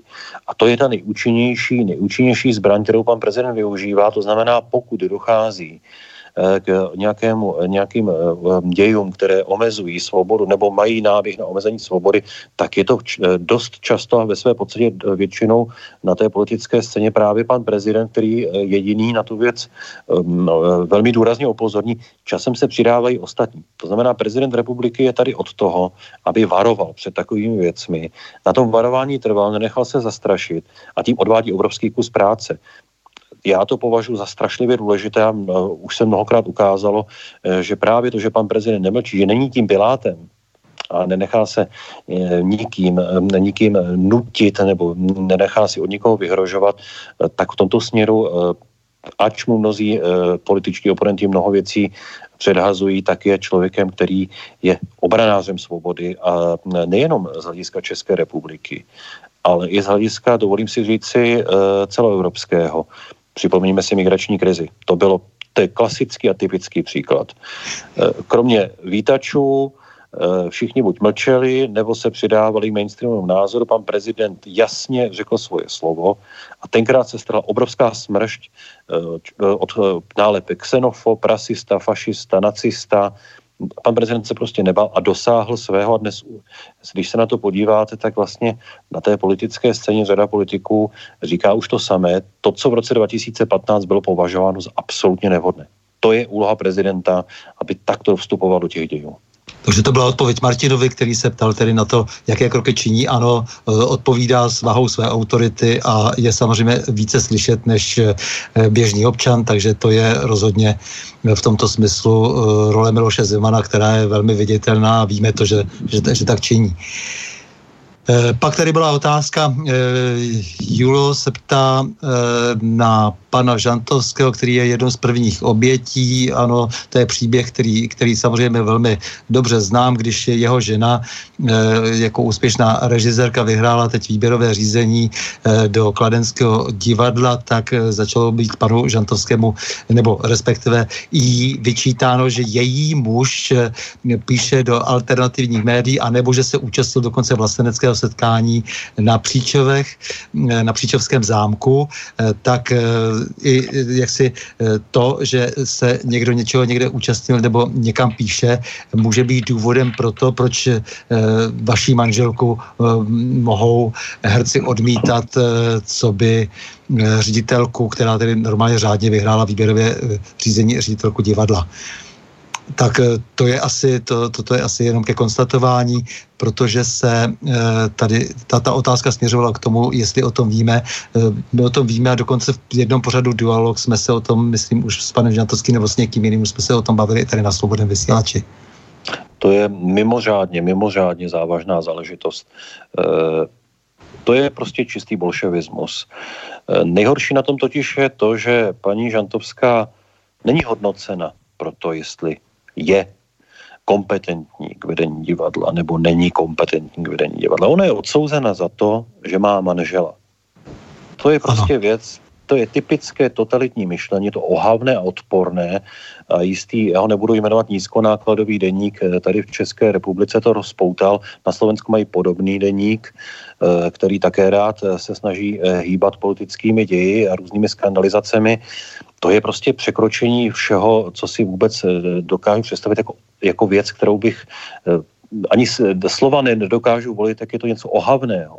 To je přece stejné, jako když arijský boj eh, v rubrice Kukátku za protektorátu psal, že paní Jížet z Vinohrad se baví se židy a je tedy bílá židovka. To je stejné jako v 50. letech, když byl odsouzen někdo jenom proto, že jeho příbuzný vlastnil statek nebo třeba nějaký malý obchod. Eh, to je úplně stejná situace. A co je na tom ještě, eh, ještě to eh, ne nejhorší, ale co je na tom hrozné, že všichni mlčí v ostatních médiích. To je exemplární příklad totalitního myšlení, mimořádně nebezpečného. Toto odsuzování za to, že ty, jsi, eh, ty jsi měl takové příbuzné, ty pro nás nemůžeš pracovat, ty, tvůj příbuzný eh, byl u národních socialistů, nebo třeba on byl legionář, tak to máš smůlu, tak to tě čekají dost ošklivé věci. Jo, to je, mm, ale všimněte si jedné věci, že to se neobjeví v pořadu Newsroom ČT24, to se neobjeví v pořadu 168 hodin nebo reportéři ČT, kritika takových záležitostí ale musíme si uvědomit, že to je možná první vlaštovka, která je rodila. A mm-hmm. uvědomit si to, že to může být počátek něčeho takového, kdy se dočkáme toho, že někdo někoho zná, anebo někdo e, s někým žije, nebo s někým bydlí, nebo e, s někým někdy hovořil a toho bude diskvalifikovat eh, eh, osobnostně, profesně. Eh, nikdo se nebude zajímat o to, jestli ten člověk, člověk má za sebou nějaké, nějaké výsledky, nějaké vzdělání, nějaké kompetence, jestli v sobě nosí. Teď jsme se možná dostali k tomu úplně ne, ne, nejdramatičtějšímu zatím z našeho rozhovoru. V případě paní Žantovské, protože to je výhřez toho hnědého, odporného bahna a Možná se někdo bude ptát, jak je možné, že třeba herci, že lidé, kteří, lidé, kteří by měli dbát přece na svobodu, ale podívejme se do historie, kdo podporoval totalitní režimy.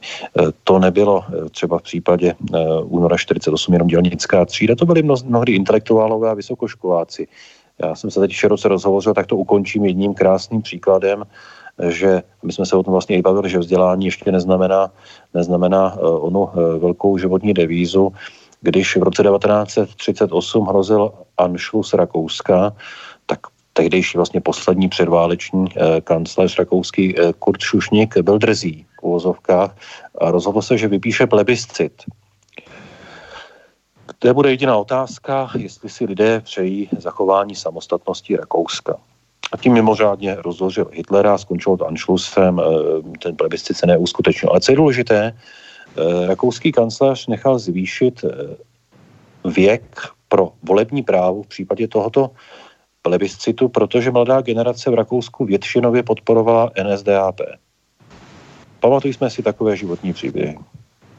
No tak já si myslím, že to 20. století je takových příkladů plné, protože eh, jak tedy eh, takový ten nejhorší trockismus, jako v tom bolševismu prostě v Rusku předvedli lidé, kteří si eh, o sobě sami sebe tedy titulovali jako intelektuálové a lidé, kteří měli pocit, že jsou nadřazení ostatním. Celý tenhle ten prout vlastně sehrál tu nejodpornější roli, stejně tak jako kulturní fronta v nacistickém Německu a stejně tak, jak si jako potom lidé, kteří kteří měli pocit, že jsou těmi vyvolenými elitami a e, mohou autoritativně e, přikazovat ostatním, e, co je správné a co není zase u nás v 50. letech, takže je to pořád dokola a myslím si, že se dostáváme právě do toho okamžiku, kdybychom to měli tady rozlišit, e, kdo to všechno je. E, tito lidé z pravidla e, samozřejmě vypadávají z té politiky přímé, ale nicméně e, formulují, objevují se v médiích a často jsou velmi otržení od reálného života způsobí dost často velké zlo, takže s nimi je třeba hodně eh, diskutovat ovšem také zasvěceně, že jo? Víme, že třeba Heidegger, ze kterého kde kdo vychází, eh, tak byl členem NSDAP, eh, to, to byla celá řada lidí, kterých si z nějakých důvodů dnes si, si eh, někdo váží a je to velmi diskutabilní, proč vlastně, ale eh, nicméně Eh, nicméně je třeba vědět, že všichni eh, předvedli takovéhle kotremelce a eh, není to opravdu písmo svaté, to, co jak si nám tady čtou. Je to tak. Tak další otázka počkejte, ta se týká Izraele, to můžeme nechat potom ještě do toho zahraničního, abychom se ještě vztahli k médiím. A tady to asi souvisí. dobrý večer obou pánům. Přiznám se, píše paní Ilona, že nepátrala po tom, proč prezident Zeman je na mužce českých mainstreamových médií, ale jak, to, jak, jak poslouchám slova tohoto hovoru, tak mi to začíná být jasné. Ať je to, jestli je to skutečně tak, jak pan Ovčáček říká, tak potom je jasné, že svět prezidenta Zemana a svět mainstreamu je diametrálně odlišný a tam to zkrátka musí jiskřit ten svět je diametrálně odlišný. Tam je jeden důležitý prvek, který eh, je třeba si uvědomit eh, v této situaci, a to je to, že ehm, mainstreamová média mají tendenci, aby politikům radila, což je u nich nesmírně zajímavé. Halo, slyšíme se? Ano, ano, slyšíme. Jo, výborně. Eh, teď jsem měl pocit, že to vypadlo. Eh, mainstreamová média mají eh, pocit, že je třeba politikům radit, že je třeba jim říkat, co mají dělat. Pokud ten politik nějakým způsobem tomuto lákání a vábení podlehne, tak je okamžitě chválen a veleben. Pravda, takový politik ovšem za rok, za dva, za tři dost ošklivě končí, protože eh, novináři, novináři neumějí eh, ti mainstreamu dobře radit. A Miloš Zeman nikdy neposlouchal rady mainstreamových novinářů. V tom tkví onen spor, který trvá ve své podstatě 30 let. Ono se zapomíná na to, že když se Miloš Zeman stal předsedou ČSSD, už v té době se dostala do nemilosti mainstreamových médií a ta, ta věc pokračuje od té doby nepřetržitě. To znamená, mainstreamový novinář, ideální komentátor, radí politikovi, s kým se má bavit, co má dělat, co nemá dělat. Pokud politika, měli jsme tady takového premiéra, tyto rady eh, v uvozovkách vzácné poslouchá, špatně končí, ale ono se to taky eh, hůře potom eh, eh, vydrží, když člověk se dostane do sporu s mainstreamovými média, musí být také nějaké, mít na to nějaké ústrojenství, jinými slovy řečeno musí být statečný. A Miloš Zeman je statečný a nebojí se mainstreamových novinářů. A právě ten pocit mnohých, mnohých novinářů, že je ten prezident vůbec neposlouchá a říká své názory a neopakuje jejich názory, způsobuje takový antagonismus. Je to zajímavý prvek, který jsem zaznamenal zaznamenal v průběhu času, nejenom v době, kdy, kdy jsem tiskovým mluvčím prezidenta republiky, ale už předtím, Má to určité fáze, ale důležité aby takový politik vydržel, nenechal se znechutit a pak dokonce i může nad těmi mainstreamovými médii zvítězit a stát se na nich nezávislým. Podívejme se, my jsme se o něm už zmínili na amerického prezidenta Donalda Trumpa. Pokud by poslouchal eh, rady mainstreamových novinářů a eh, šel by s nimi v jednom proudu, tak se nestane americkým prezidentem. Opřel se o alternativu, opřel se o sociální sítě a opřel se o konkrétní občany, se kterými se setkával ve volební kampani. To je vlastně e, taková triáda a možná to poslední je to nejdůležitější, e, ono setkávání s občany. To je vlastně i práce, kterou odvádí celá léta Miloš Zeman.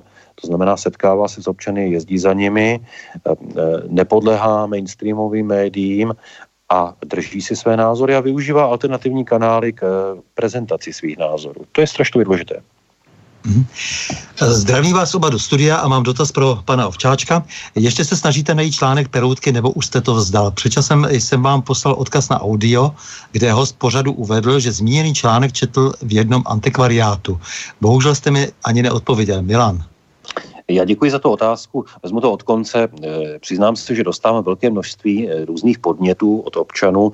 Já je všechny velmi eviduji, čtu, poslouchám takže to jenom na, na určitou omluvu, ale samozřejmě není v mých silách eh, na všechny ty, na všechny ty podněty odpovídat.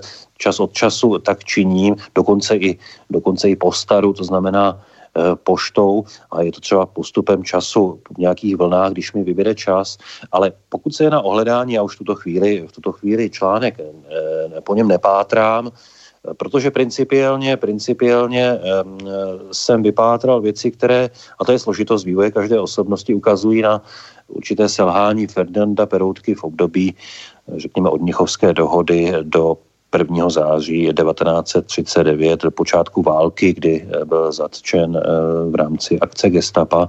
A tam máte určité období, kdy měl Ferdinand Peroutka, protože on se Eh, prohlašoval za realistu, tak se snažil realisticky hodnotit situaci Československa a protektorátu Čechy a Morava. A tam se prostě hluboce míl, protože se dostal na, eh, na eh, řekněme, platformu, platformu, kdy souzněl v mnohých věcech, třeba s okupační mocí a s jejími lákáními a vějíčkami, které samozřejmě ta německá okupační moc po tom 15. březnu ještě do zahájení války činila. A tam jsem objevil celou řadu zajímavých článků, tím ne, nehodnotím Ferdinanda Peroutku jako celek celého život. Každý máme určité etapy.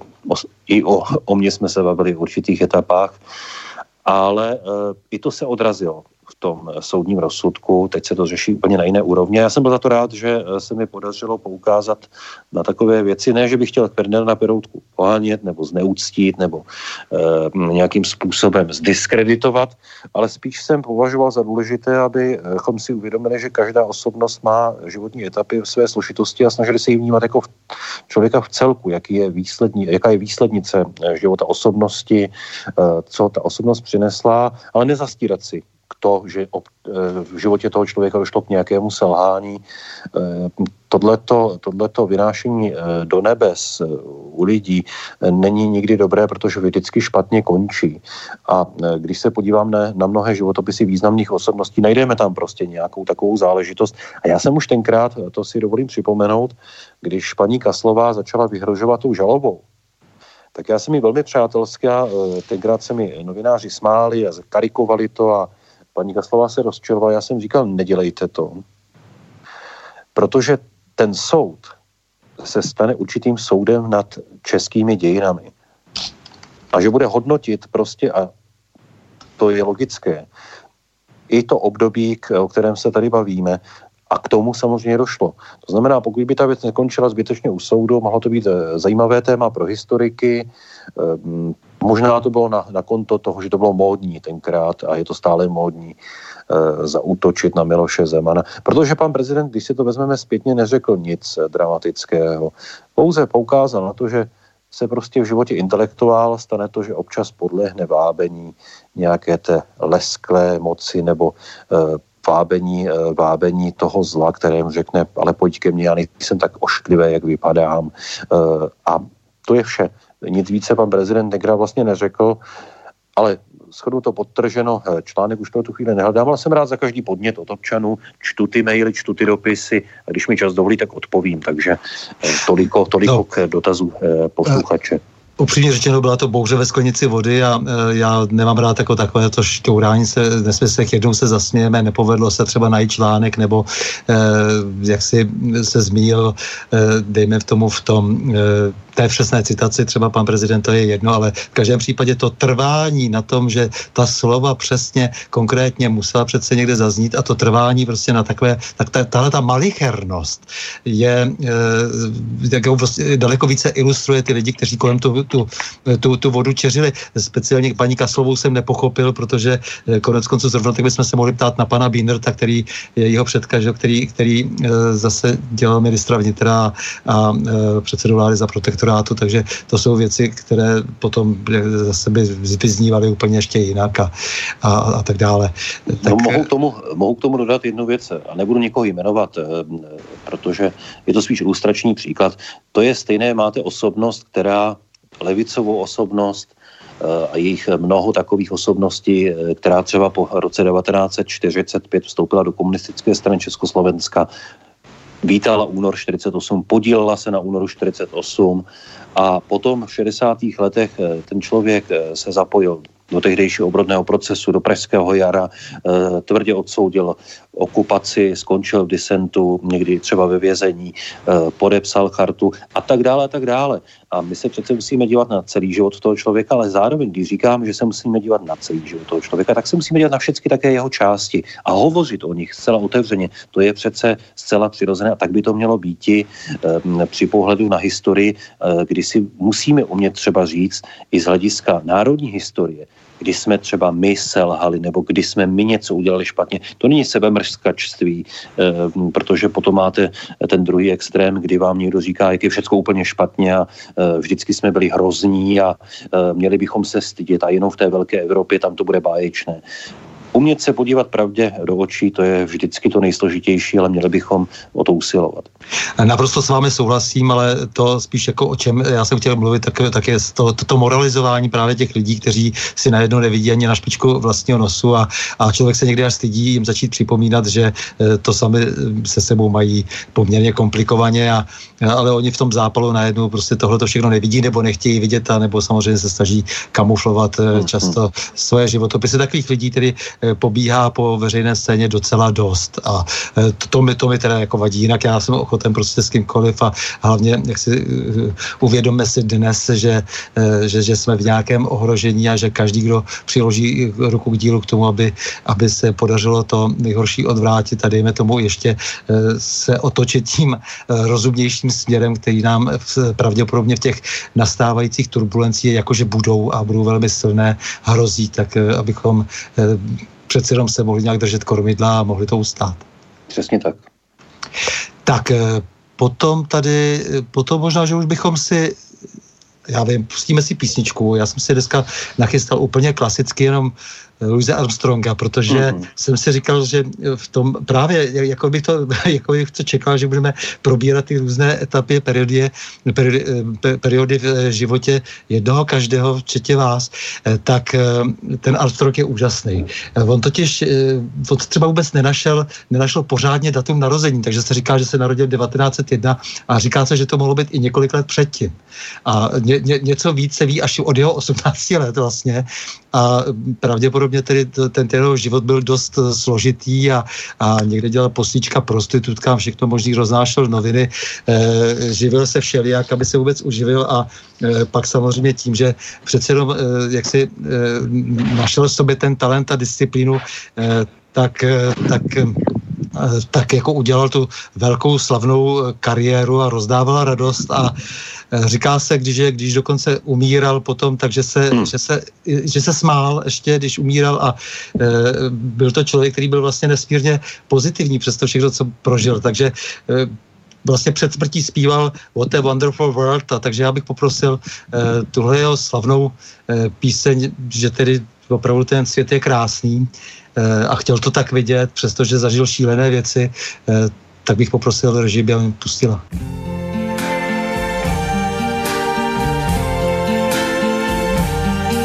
See trees of green,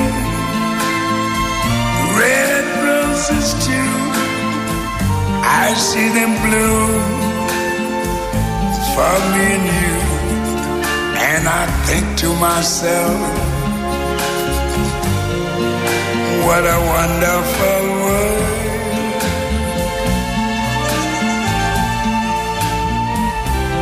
I see skies of blue clouds of white. The bright, blessed day, the dark, sacred night.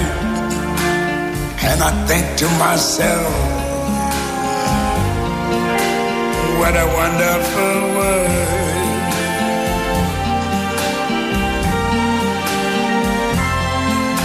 The colors of the rainbow so pretty in the sky are also on the faces of people going by.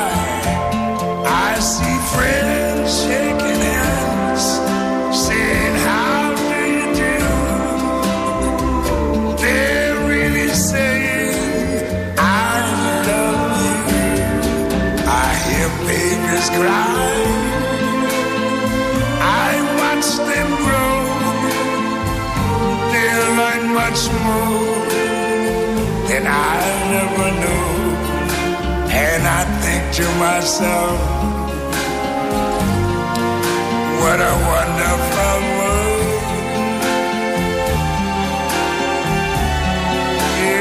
Yes, I think to myself, what a wonderful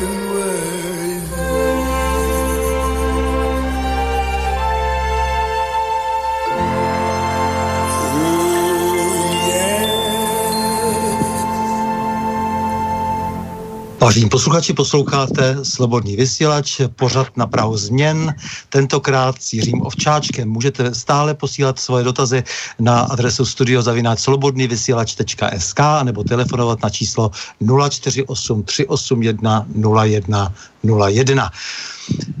Tak pane Jiří, eh, Teď bychom se mohli možná přesunout eh, na ty kauzy, které jsou velmi aktuální eh, v poslední době, protože eh, přece jenom vy každodenně něco hasíte, ale lidé si pamatují teď a tady často a bylo by možná dobré připomenout, protože na tom bude vidět, jaký rozsah jak, jak se různých činností musíte pokrýt svým mluvením u pana prezidenta. Hmm, hmm. Tak co se za poslední dobu nejsilnějšího stalo? Vládní krize? Byla to opravdu vládní krize nebo nebyla? Bylo něco významnějšího, zajímavějšího? Žádná vládní krize eh, se nekonala. Bylo to taková eh, tradiční letní, letní záležitost to české politice mimochodem tak bývá, kdybyste se podíval do historie, tak eh, léto vždycky přináší různé drobné zádrhele v politickém běhu, ale ono to spíš bylo uh, mediální krize, kdy novináři, kromě toho, že neměli co psát v okurkové sezóně, tak eh, se pokusili se opět smlsnout na panu prezidentovi.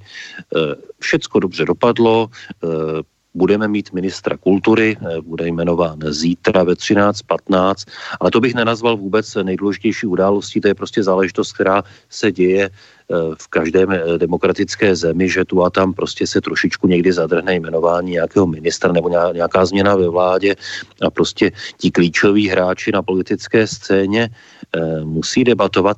Víte, co mě zaujala plně čerstvá záležitost a to je jednání G7 aspoň podle těch zpráv a, mali eh, věřit tomu, co píší e, někteří novináři, tak tam došlo docela zajímavému rozkolu e, ve dvojím směru. Tom prvním, kdy americký prezident v rámci, řekněme, své politiky vůči Číně se snažil dosáhnout určitého přitvrzení, což se evropským zemím příliš nelíbilo.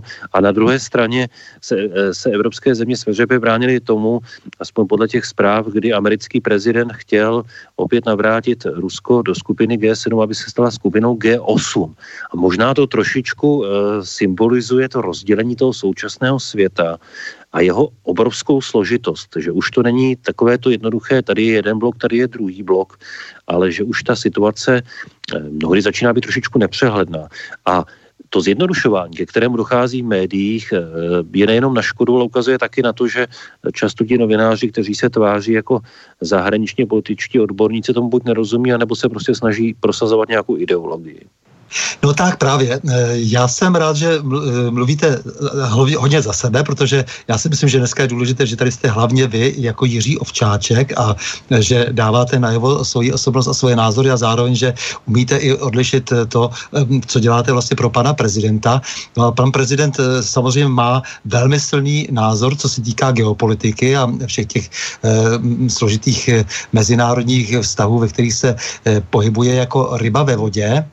No a když jste teď řekl, že tady nějací lidé neustále ideologizují, eh, nemáte pocit, že zvolením eh, Donalda Trumpa eh, se stalo něco zásadního? Nějaký trend předčasem nastartovaný, který směřoval stále k takovému tomu silnějšímu globalismu jedné, jedné vlastně supervelmoci, která si byla dost dlouho jistá, že tou supervelmocí a že se jí bude ostatní svět podřizovat nebo respektive těm, kteří eh, tu Ameriku tak trošku mají v ruce a, a vytvořili si tam ten svůj deep state a podobně, eh, tak eh, nemáte pocit, že to zvolení Trumpa, dejme tomu, pojďme pracovně nazývat, jak se to jeho směřování jakýmsi trumpismem e, prozatím e, znamenalo e, co si zásadního, jako zásadní posun tady v těch, v těch Spojených státech samotných a samozřejmě reakci na to, co se mezi tím stalo ve světě, že tedy od světa,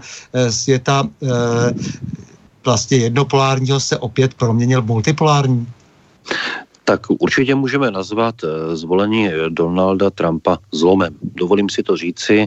Zlom může mít samozřejmě různou velikost, různou úroveň, eh, ale určitě eh, zlomovým okamžikem bylo zvolení Donalda Trumpa. Eh, tady si myslím, že je taky důležité si uvědomit věci, které nepronikají do českých médií potom se dostanu k tomu vývoji geopolitickému. My jsme se bavili o alternativních médiích, o cenzuře, o věcech, které, které jsou velmi nebezpečné. Když se podíváte na Twitter Donalda Trumpa, tak je to právě on, kdo dost často kritizuje velmi výrazně provozovatele sociálních sítí za to, že někoho třeba blokují nebo mažou e, celé profily, nebo že někoho mažou třeba právě e, z platformy Twitter e, a je politikem, který prostě se v těchto věcech umí ozvat. A není to jednoduché, ani ve Spojených státech není jednoduchá taková záležitost se s ní potýkat a bojovat s ní. A samozřejmě, já bych možná řekl, že zvolení Donalda Trumpa je možná projevem toho, Eh, že se svět stal multipolárním. To znamená, že i Spojené státy americké, a je to jejich bytostné právo jako každé země, eh, chtěli mít prezidenta, který bude zastávat americké zájmy ale v tom eh, světě multipolárním. To znamená, je to úplně už jiná situace, eh, jinak bychom ji charakterizovali, ale možná je to podle mého názoru, teď přemýšlím nás určitý důsledek. To znamená, Donald Trump je takový klasický americký prezident, který prosazuje někdy dosti tvrdě eh, zájmy Spojených států amerických vůči dalším klíčovým hráčům na světové scéně, Jediný, kdo mi trošičku přijde, že vypadává z role a vypadá jako takový oukropeček, se kterým se už příliš moc ani nepočítá, je právě Evropská unie. Jo, to určitě říkáte přesně. Evropská unie totiž, já už jsem to předtím naznačil, se stává tak trochu nástrojem a zároveň se pokouší ještě o jakousi emancipaci, ale e, vypadá to někdy trapně, komicky a někdy hrůzostrašně. Ono, Evropská unie se ve své podstatě dostala dost, dost řekněme, bezvýchodné v určitém slova smyslu situaci. Vezměte si, že na jedné straně e, se blokuje spolupráce s Ruskem e, různými sankcemi a e, různými, různými opatřeními a na druhé straně Evropská unie dává najevo určitou nelibost s Donaldem Trumpem. Eh, jinými slovy řečeno, z východu i západu eh, to nevypadá na, na situaci nějaké větší spolupráce a Evropská unie sama o sobě, po, a zvláště po odchodu Velké Británie, nebude mít takovou sílu. A na druhou stranu upřímně řečeno, ale nebavíme se o těch situacích, kdy jednotliví eh, hráči, jednotlivé členské země Evropské unie dosti intenzivně třeba se Ruskem spolupracují, což naši, naši ideologové a rusofobové eh, raději zamlčují. Mhm. A co tedy vás vlastně, když se ještě vrátím zpátky k vaší práci, eh, co vás vlastně v poslední době, třeba v posledním půlroce, eh, nejvíc asi rozhodilo? Co, co se vám tak zdalo, jako, jako která událost? Protože jsme se tady trošku shodli, že ta opereta špatně zahraná ze strany ČSSD, které se říkalo vládní krize, to bych řekl skoro, že pan prezident zvládl mávnutím ruky. Ale co vás, případně třeba i e, pana prezidenta, e, nějak tak ono, v případě pana prezidenta rozhodně nelze hovořit o tom, že by ho e, něco rozhodilo, protože pan prezident se pohybuje e, politice 30 let mimochodem. E, dnes je to 30 let od, od vysílání hospodářského zápisníku v Československé televizi, takže pan prezident, já jsem dneska blahopřál, že má výročí 30 leté, ale to je no, tak na okraj. E, to bylo k tomu té téčku.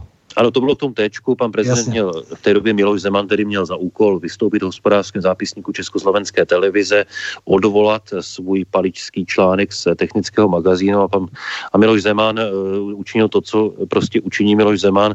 On v té televizi ještě přitvrdil. A bylo léto, dovolené, on, ono se to odvysílalo, tak ho pak uh, po třetí, uh, jak si vyrazili z práce, ale to je výročí a když se ptáte na to, co je takové stěžení, co se v poslední době stalo, co nás eh, rozrušilo, rozhořčilo, to jsou spíš věci, věci, o kterých jsme se právě bavili. Eh, pana prezidenta, ten se na věci dívá, eh, řekněme, s, s okem zkušenosti a e, jako člověk, který dokáže rozpoznat ty negativní a negativní trendy, mě opravdu, co mě opravdu rozčilo a vrátím se k tomu, my jsme se o tom totiž bavili, to je případ paní Žantovské. E, to jsem byl opravdu velmi rozčílený a málo kdy se, málo kdy se na takovým věcmi rozčílím, protože to už mě přišlo opravdu odporné. A to byla chvíle, kdy jsem si říkal, že to už je moc a když bych měl říct úplně něco čerstvého, tak je to případ e, Sochy Maršala Koněva. To už se dostáváme také Eh, někam, kam jsme se dostat asi neměli. Eh, taky jsem se k tomu dost ostře vyjádřil eh, na sociálních sítích, zvláště na Twitteru neustále se mluví o přepisování historie, až se z toho stává trošičku takové kliše. Ale tady máme konkrétní příklady toho, kdy na úrovni hlavní města Prahy prostě jednoduše dochází k nejen k pokusům přepsat historii, ale plivání po obětech druhé světové války, po osvoboditelích, po lidech, kteří eh, položili eh, svůj život za eh, Českou republiku, za Československo. Jo, to jsou věci, které, které mě dokážou rozčilit. To, jestli se někde dohaduje sociální demokracie o ministru kultury, nebo jestli, jestli, byl, jestli byl nějaký problém na jednání vlády, nebo jestli nějaká politická strana zase vydala prohlášení proti panu prezidentovi a podala obskurní návrh na podání ústavní žaloby, to jsou věci, které mě opravdu nerozhořčí. Co mě rozhořčí, eh, tak jsou věci, které se týkají eh, těchto totalitních praktik. A to jsem opravdu, eh, to jsem potom člověkem, který se dokáže rozčílit. Snažím se vždycky to přetavit v nějaký postoj a v nějaké, v nějaké hnutí v tom, aby se s tím eh, dalo něco dělat, oslovení dalších lidí. Ale myslím si, že i to by měly být věci, které by měly svobodomné, silné lidi opravdu štvát. A opereta, vy jste to řekl výborně, to byla prostě opereta, která skončila mimochodem pikantním rozhovorem dnešním pana předsedy Hamáčů, ve kterém se tvářil pro seznam, že to vlastně vyhrál. A to už jsem si říkal, že nad tím se už můžete jenom usmát. Eh, tak eh, dobře, ještě tedy k tomu, k té, k té vládní krizi, ale pak bych se vrátil k tomu, co jste právě týkom zmínil, eh, protože si myslím, že to opravdu není tak legrační, jak se to jeví s tím koněvem. Eh, tak jenom jsem chtěl ještě, jako, eh, ono na tom vlastně bylo eh, docela prostě špatně to, že se zdá, že ministrem už může být kdokoliv. Takhle by to opravdu nemělo už dneska stát. Za druhé, že v okamžiku, kdy se dotkne někdo někoho, kdo je velmi úzce spjat s takzvanou pražskou kavárnou, tak ať už by byla fakta jakákoliv na stole, tak v tom okamžiku prostě je to nepřítel lidu a je třeba pro proti němu podniknout jakékoliv kroky a víme, že v tomto smyslu um, i Jan Hamáček, co by předseda uh, ČSSD, uh, tak není tak úplně sám za sebe, on co by člen Aspen institutu uh, má tak trošku jak, jak si ještě jak si jiné odpovědnosti vůči, vůči jiným zjevně. A to jako se mi zdá, jak si, jak si, že, že, že je opravdu nedůstojné. Takže, ale, ale ten výběr potom, ten výběr potom byl opravdu skandální, protože pak už se tedy zdá, že opravdu nezáleží vůbec na tom, kdo sedí na jaké pozici. Víte, mě třeba docela trápí to, že v čele rezortu, jako je vnitro, nestojí právník a tak dále, protože to prostě byla tradice a je to velmi složitá agenda, o které opravdu něco vím a nemůže se smrskávat prostě jenom na nějaké mediální výkřiky o silovém rezortu a o policii a tak dále, protože vnitro je velmi komplikovaná, komplikované ministerstvo, ale s tím už se dnes nikdo lábe, eh, hlavu nezalamuje. Takže to je spíš můj pohled, pohled na tu takzvanou krizi a samozřejmě ta, ta, ta, ta slabost, eh, ta eh, neschopnost vlastně zvládat naprosto základní nějaké politické dovednosti. Jo, to tam prostě úplně mhm. chybí. Tom... Vy, vy jste vlastně zase narazil na jednu důležitou věc, e, takovou trošku pod čarou, ale a trošku s nadsázkou, e, když možná e, úsměv e, stuhne. E, ono dnes vlastně, když chcete být chválen v médiích, nemusíte vůbec nic umět, můžete klidně kandidovat bez jakýkoliv znalostí na, jakékoliv, na jakýkoliv rezort, ale musíte umět namixovat ta správná vyjádření tu něco k Rusku, tu něco, tu něco k předsudečné nenávisti, k extremismu, eh, k Evropské unii, eh, k Bruselu. A když to hezky namixujete, no je to pár vět, možná kdyby se udělal takový slovník, tak by byl velmi útlý, eh, takový, takový výběr těch nejdůležitějších vět, které je třeba opakovat jako mantru v médiích nebo je psát na Twitter, tak potom takový člověk je veleben, veleben mediální mainstream. I když nic neumí, i když pro tu zemi nic nedělá, mnohdy té zemi škodí, to je možná eh, ten princip, který je dneska uplatňován a ukazuje se při těch různých výměnách ministrů, že tam nejde o kompetence, ne o názory na důležité věci, ale o fráze. Možná kdybych e, si řekl, že budu e, jednou dnes se probudím a začnu psát na Twitter ty příšerné fráze, které se objevují neustále v některých projevech a různých, různých poznámkách, tak bych se třeba dočkal za, za, dva, za dva dny, za tři dny, že by o mě napsali nějaký pěkný komentář, ale to samozřejmě nikdy neudělám, protože to bych se musel sám před sebou stydět. Ale jsou tací, kteří tak rádi učiní, aby se chránili politicky před pádem třeba. No a teď k tomu, co teda eh, naštvalo vás, eh, protože skutečně je to jakási naprosto nepochopitelná bitva o maršála Koněva. Eh, tady došlo k tomu, že pro posluchače, tedy, kteří nevědí, co se stalo, že při rekonstrukci staré radnice v centru Prahy byla sněta deska, která připomínala eh, osvobození Prahy eh, rudou armádou a samozřejmě maršála Koněva. A ta byla sněta někdy v loňském roce, v roce 17, a potom měla být vrácena zpátky a nebyla vrácena zpátky potichoučku. Potom protestovalo ruské vyslanectví, že proč tedy nebyla vrácena, vrácena zpátky. Zřejmě měli už své informace, že ji vrátit zpátky magistrát nechce a najednou pan primátor začal ostře jak si proti té desce bojovat a bylo vidět, že jeho patrony jsou hodně slepé, že o těch dějiných souvislostech toho ví velmi málo, uřízl si několikrát ostudu. Uh, přesto trvá na tom, že ta deska tam nebude a že bude uh, v muzeu hlavního města Prahy. Eh, my jsme ještě s jedním kolegou zjišťovali podrobnosti, bylo to velmi zajímavé, protože eh, se ukázalo, že když říkali eh, někteří lidé z magistrátu, že už je v tom muzeu, tak tam nebyla ta deska a ty tam snad je, nebo není, no bylo kolem toho spousta nejasností. Najednou se ti lidé uvědomovali, že se rozhodují jaksi velmi povrchně politicky a že tomu vlastně vůbec nerozumějí. Nakonec důvodem, proč je sněta, bylo, že se musí opravit, že tam je chyba v tom textu, eh, že tedy mm, Praha se osvobodila údajně sama, tak takovýhle blávul eh, byl schopen primátor eh, vypustit. No mě tady jde o to, že opravdu ta, najednou ta ideologická nota, na které se to celé nese, prostě ta, ten, ten, ta módní rusofobie, která to celé podkresluje, to je, to je, to je něco prostě, co by si neměl dovolit, dovolit ani normální totálně skalní antikomunista, který samozřejmě ví, že tady bodlo obrovské množství vojáků a že jenom díky tedy tomu tlaku rudé armády nacisté prohráli, ať už tedy tady bylo pražské povstání, byli tady vlasovci, ať už se tady dělo cokoliv, ale podstatné je, že ten tlak byl tady takový a že ti lidé nakonec tu desku z děčnosti maršálu Koněvovi nechali odlít a pověsili na staroměstskou radnici, kde vysela až právě do toho loňského roku, od toho roku 45. Tak ona byla odhalena také eh, za, pokud mě paměť neklame, za účasti prezidenta republiky doktora Edvarda Beneše, takže se to vlastně Pražského hradu dotýká. Když bych si to vztahnul, vztahnul k nám, eh, to je jedna věc, ale víte, to je způsob myšlení. To je eh, to se nese jako určitý leitmotiv naším rozhovorem, to je způsob totalitního myšlení. Já třeba teď řeknu jednu věc o jiném příkladu, ale možná mi dáte zapravdu, že to vlastně ukazuje na to, jakým způsobem třeba lidé jako pražský primátor uvažují. E, na příkladu, který třeba levicový e, volič nebo levicově smýšlející vidí trošičku jinak, ale já to vidím principiálně. Eh, to je mariánský sloup. Můžeme si myslet, jestli ano nebo ne. Ale teď si uvědomíme eh, dva, eh, dva faktory. Když se někteří lidé pokoušeli nějakým způsobem jak si zahájit jeho znovu vybudování tím, že tam uspořádali schromáždění, tak pražský primátor nechal na jeho místo přistavit policejní vůz aby se ti lidé prostě k tomu místu nedostali.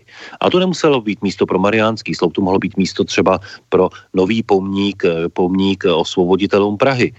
A pak se pan primátor vyjádřil, že to je vlastně stejné, jako kdyby se měl obnovovat Stalinův pomník. To nám ukazuje na určitý způsob myšlení toho člověka, které je prostě eh, nejenom zideologizované, ale také totalitní v tom slova smyslu, že on prostě jednoduše navzdory historickým skutečnostem, faktům, eh, navzdory tomu, eh, že by tady měla být úcta k osvoboditelům, úcta k naší historii, prosazuje to svoji takzvanou jedinou pravdu. Takže mě ve své podstatě, a bude to znít eh, dost tristně, smutně nepřekvapilo, že pan primátor se takto zachoval eh, k onomu, oné pamětní desce, která od roku 46 eh, byla na staroměstské radnici.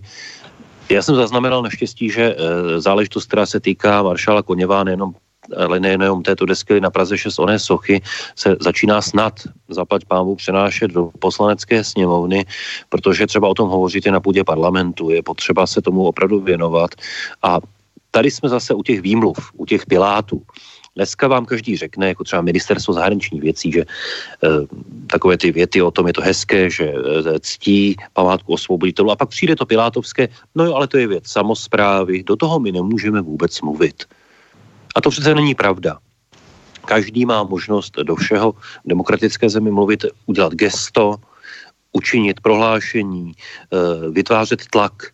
To znamená, tady je potřeba začít vytvářet tlak proti těmto lidem, eh, kteří mají obrovskou tužbu, aby byla naše historie přepsána a aby eh, se stala jinou. Aby se z ní vymázaly celé části osvobození rudou armádou, její úloha. Mimochodem, eh, ti lidé vlastně uráží a eh, zneuctívají osvoboditele osvětím vyhlazovacího tábora. To už jsou věci, které by mimochodem, když jsme se o tom bavili, měli eh, se za ně zaměřit třeba právě státní zástupci a další, protože to jsou věci mimořádně nebezpečné. To už je ten pravý extremismus, to si dovolím říci. No a vy jste ještě zmínil samozřejmě tu suchu na Praze 6, takže protože jsme e, československé vysílání, na tom si zakládáme, e, tak samozřejmě slovenští posluchači e, o těch našich pražských kauzách určitě neslyšeli vůbec nic, tak je, jenom k té Praze 6 tam je velká nadživotní socha maršála Koněva a ta byla zneuctěna, byla, byla polita barvou a popsána různými nápisy a e, Praha 6, e, tedy v čele se svým starostou e, Ondřejem Kolářem, e, neudělala pro to očištění té sochy nic a dokonce e, do určité míry bránila těm, kteří by chtěli umít, e, protože se e, rozhodl, že e, ta socha e, tam nepatří a že chce, aby si ji odvezlo, e, od, odvezlo, odvezli e, lidé z velvyslanství ruského k sobě, protože se prostě tak rozhodl. Eh, bez ohledu na to, jak si, jaké to všechno má konotace a souvislosti. Je to, je, to, je to stejné prostě konec konců, jako když tady mají prostě problémy ti, ti piráti včera s panem primátorem Hřibem na Praze s nejrůznějšími, s financováním nejrůznějších věcí, ale tady prostě v takovýchto prkotinách relativně tedy, nebo které by měly umět řešit z nadhledu, oni to také prkotiny nejsou, ale myslím tedy z hlediska toho, co ještě mají oni řešit jaksi ve své působnosti, tak jako tady najednou prostě jsou jasní a, a jako to ostatní prostě řešit nebudou, tak pan třeba Ondřej Kolář je pověstný tím, že postavil lavičku Václava eh, Havla eh, za 800 tisíc korun. Je to taková fošna červená na soudku u technické knihovny eh, v Praze, na Praze 6 a, a ještě říkal, že by měla být ta lavička určitě dražší, že si to zaslouží ta lavička. E, to je chování, eh, kde je to prostě směsice hlouposti, konjunkturalismu, nevzdělanosti, nezodpovědnosti. Jo, jako to je to, co nějak doprovází tu naší dobu. Povrchnosti, a je zajímavé na tomto, eh, eh, děkuji za to, že jste i eh, vlastně slovenským posluchačům popsal to dění, kterého jsme teď v Praze svědky. To je vlastně takový spojovací článek těchto lidí. Oni svoji nekompetentnost nahrazují ideologickým chováním, ideologickým školením a ideologickým škoděním. Mě docela, a víte, že mě to ani nepřekvapilo, když a děkuji těm lidem, kteří ten, tu sochu maršála Koněva vyčistili, tak on se pan starosta Prajšec ještě pohoršoval nad těmi lidmi, kteří s úctou byli ten, tuto sochu vyčistit a její, pod, její podstavec, který byl zneúctěn, včetně, včetně té sochy. A on se ještě pohoršoval nad tím, že někdo něco takového udělá. Eh, Emanuel Moravec eh, by z takového politika měl obrovskou radost a jestli se někde z pekla dívá na starostu Prahy 6 a na pražského primátora, eh, tak si mne své buclaté ručičky a jeho pleš se radostí leskne. No, ono se to prostě opravdu nám tady takhle větví, že jo, protože otec eh, pana eh, Koláře, eh, Petr Kolář, to je ten známý velvyslanec, který kdysi zradil Václava Klauze v tom sarajevském, při tom sarajevském, takzvaném sarajevském atentátu, tak zase zakládal třeba evropské hodnoty. Jo, tak trošku syn potom se dostal na toho starostu za TOP 09 na Prahu 6. Je to malinko taková sinekůra. A teď vy vidíte, jak ti lidé prostě protože si nasedli prostě do nějaké eh, ideologie, do nějakých, do nějakých úkolů, eh, které je drží eh, jaksi u pěkných existenčních jistot, eh, tak eh, vidíte, jak prostě jako už jako, jako, jako se, se za ty hradice dál nepodívají a že už jsou eh, definitivně nesvobodní, nesvobodní že jsou vlastně eh, v jako takových nějakých otrockých poutech.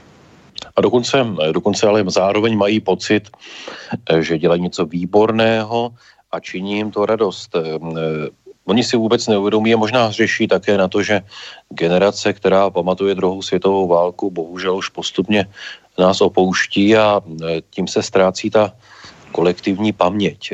To je vždycky nebezpečné období, kdy se mohou dít právě události týkající se přepisování historie a prostě jednoduše nám nezbývá, než uh, onu historii bránit, uh, ale bránit uh, než tu historii ty konkrétní lidi, uh, rudoarmějce, kteří padli, uh, padli na území Československa při jeho osvobozování, kteří, kteří, kdyby jich nebylo, tak Evropa, Evropa uh, skončila v područí nacistického Německa.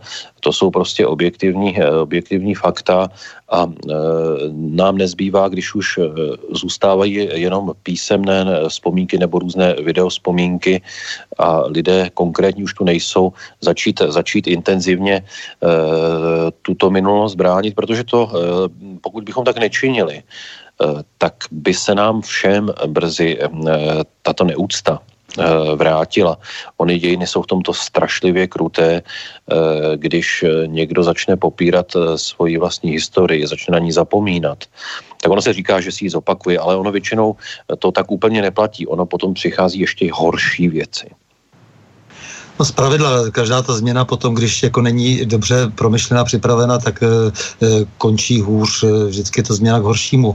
Ale jenom jako v souvislosti s tím koněvem ještě připomenu, že do knihovny e, Václava Havla e, zavítal profesor Zubov, který zase říkal, že válku zahájil sovětský svaz. To už je zbytečné přepisování dějin. E, samozřejmě, e, co se týká těch, těch osvoboditelů, tady je jasné, že to byly prostě e, lidé, kteří padli, obětovali se, bylo jich obrovské množství eh, byla to nejstrašnější eh, oběť, která byla eh, nějakému takovému ehm, božstvu války vlastně přinesena v dějinách a e, tak, takže to je bez diskuze, ale i to přepisování, e, řekl bych, e, těch, těch poměrně jasných faktů, které se týkají jaksi podepisování nejrůznějších smluv před válkou, nejrůznějších jednání, kde už je dneska hodně vyjasněno, tak najednou ta snaha potlačit třeba vinu nacistického Německa, která z toho byla patrná.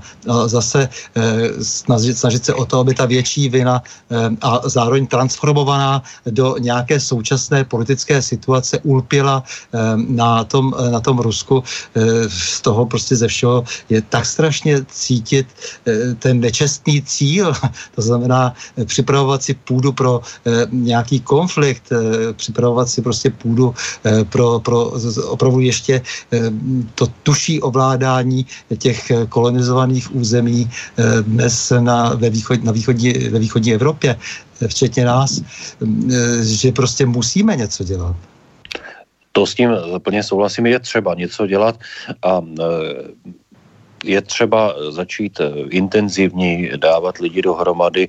Možná se kvůli takovým věcem dostaneme do nějaké zprávy. E, to víte, to už je skoro spiklenectví a jako za starého Rakouska a za dalších a dalších režimů, ale je pravdou, že lidé, kte, kteří, kterým leží na srdci svoboda, mír, to přijměte si to slovo dneska, je skoro zprosté, už o něm skoro nikdo nemluví. Jo? A přitom máme e, ochranu míru e, uvedenou zákonodárství, ale dneska slovo mír třeba e, už je, já jsem ho hodně dlouho nikde neviděl třeba někoho vzývat nebo o něm hovořit. E, to je taky určitý symptom doby. No tak samozřejmě pokud necháme e, projít jednání lidí, jako je třeba Jakub Kalenský nebo Jakub Janda, kteří napráskali pana prezidenta v americkém kongresu, Eh, za úplatu dokonce tak činí. V případě Jakuba Kalenského zcela, pan Jakub Jandel, to je to též skrze evropské hodnoty, tak když tohle to necháme být, samozřejmě vám je to třeba žinantní o takových věcech hovořit nebo panu prezidentovi, protože se to týká, týká jeho, ale my bychom měli být nejenom znepokojeni, ale hrozně rozlobení, protože prostě není přece možný, aby někdo v zahraničí zrazoval svou vlastní vlast takovýmto dídářským způsobem. Já jsem na to upozornil na sociálních sítích právě na to, co jste teď zmínil. Je to také možná právě o tom podceňování, protože víte co, znám to z vlastní praxe, plno lidí mávne rukou nad tím, že nějaký tady, nějaký tady mladík eh, z nějaké organizace, to, co to znamená, to neznamená nic, tady je důležité vidět, co zatím je, eh, kdo všechno se na tom finančně podílí. Samozřejmě jsou to mnohdy jenom takové nasazené tvářičky, eh, hybatelé jsou, hybatelé jsou v pozadí, ale je to přesně i symptom té dnešní doby. To znamená, ono, ono ideologické školení a škodění a e, vlastní země, její zájmy, protože každá země na světě hájí své zájmy, jsou těmto lidem úplně cizí. Já si vždycky vzpomenu na to, jak Eh, nás školí tito lidé o tom, jak je to Rusko ohavné, odporné, nemáme s ním vůbec nic mít společného ani obchodovat. A pak si vzpomenu na evropské země, západoevropské země, které staví v Rusku továrny na své výrobky nebo si budují různé produktovody s Ruskem. A v těch zemích eh, ta diskuze se vede úplně v jiné, v jiné rovině. Já ještě na závěr přečtu tady jednu otázku, protože tu jsem vynechal, aby to nevypadalo, že se vyhýbáme odpovědi. Eh, jelikož jsem si myslel, že strávíme potom delší čas ještě u těch zahraničních politických otázek, ale s váma by se dalo mluvit třeba 10 hodin a ne, nevyčerpali bychom všechna témata. Eh, tak jenom, protože se ví o vřelém vztahu eh, pana prezidenta k Izraeli, je tady dotaz, zdravím dostojova, jak, jaký má pohled pan Ovčáček na vývoj konfliktu Palestina versus Izrael, kde je pravda a na koho, na koho straně. Mám dojem, že prezident Zeman je velmi antipalestinsky zaujatý, asi kvůli jeho původu a kontaktami na... A pak vím, že některé postoje Izraela jsou OK, ale myslíte, že všetko, co se tam děje, úplně v pořádku? Palo se ptá. Já bych nazval postoj pana prezidenta pro izraelský. Já ten postoj sdílím, Izraele si vážím, je to svobodná země, nemá to vůbec jednoduché, jsme s ní svázáni historií a je to země, která stojí na straně svobody a té svobody, o které my se, o které my se celou dobu tady bavíme. A je to také země, která dokáže vést docela zajímavou zahraniční politiku na světové úrovni. A je to země, která si podle mého názoru zaslouží naši plnou podporu. To znamená ze strany Pražského hradu, ze strany pana prezidenta, já si k tomu názoru přidávám, zaznívají a budou zaznívat pro izraelská stanovisko. To nemá vůbec žádnou souvislost s nějakými eh, zahraničními nebo mezinárodními organizacemi, to je dlouhodobá záležitost. A je to možná o tom, že eh, Izrael určitou výspou a můžeme se na něj spolehnout. Tak jako on se v minulosti mohl spolehnout na nás, tak my se můžeme spolehnout na něj. Eh, já respektuji, respektuji eh, názory kritické, ale můj názor je takový, jaký jsem teď právě řekl. Mm-hmm. Já jsem tu otázku, jinak říkám, bylo, bylo, patřilo by to ještě do nějakého jiného kontextu, ale připomněl proto, aby bylo zodpovězeno všechno. Všechny dotazy snad byly zodpovězeny, které položili posluchači a my jsme na konci. Takže vážený Jiří, já vám moc děkuji za rozhovor a hlavně taky za to, že vybočujete pořád, že nejste nějaký konfekční mluví, mluvčí z nějaké dlouhé šedivé řady a že jste se nevzdal své osobnosti, to je dnes velmi vzácné eh, na nějakých vysokých pozicích. To by byla škoda, protože v tom našem veřejném životě jiříme především neosobnostmi, které tak rády společně pomlouvají ty, co netřímají jejich mávátka. Já taky děkuji a především děkuji ale za velmi zajímavou eh, rozmluvu, která mi dala mnoho námětů k dalšímu přemýšlení a já věřím, že eh, neskončí to jenom u této rozmluvy. My jsme taky se bavili o otázce spojování lidí, takže já jsem připraven a jsem k dispozici a budu se těšit třeba na spolupráci další i třeba mimo nějaký rozhovor. Určitě, já se těším tedy na slyšenou, na viděnou i na shledanou. Já také. Mějte se moc krásně. S vámi, milí posluchači, se také loučím a to s přáním mějme se rádi, buďme svobodní, zpříjmení, nevěžme hlavu. Stůjme při svých bližních i národech. Nepřátel se nelekejme a na množství nehleďme. V pořadu na Prahu změn se uslyšíme opět za týden v pondělí 2. září a to v obvyklých 20 hodin a 30 minut. Naslyšenou a do počutě.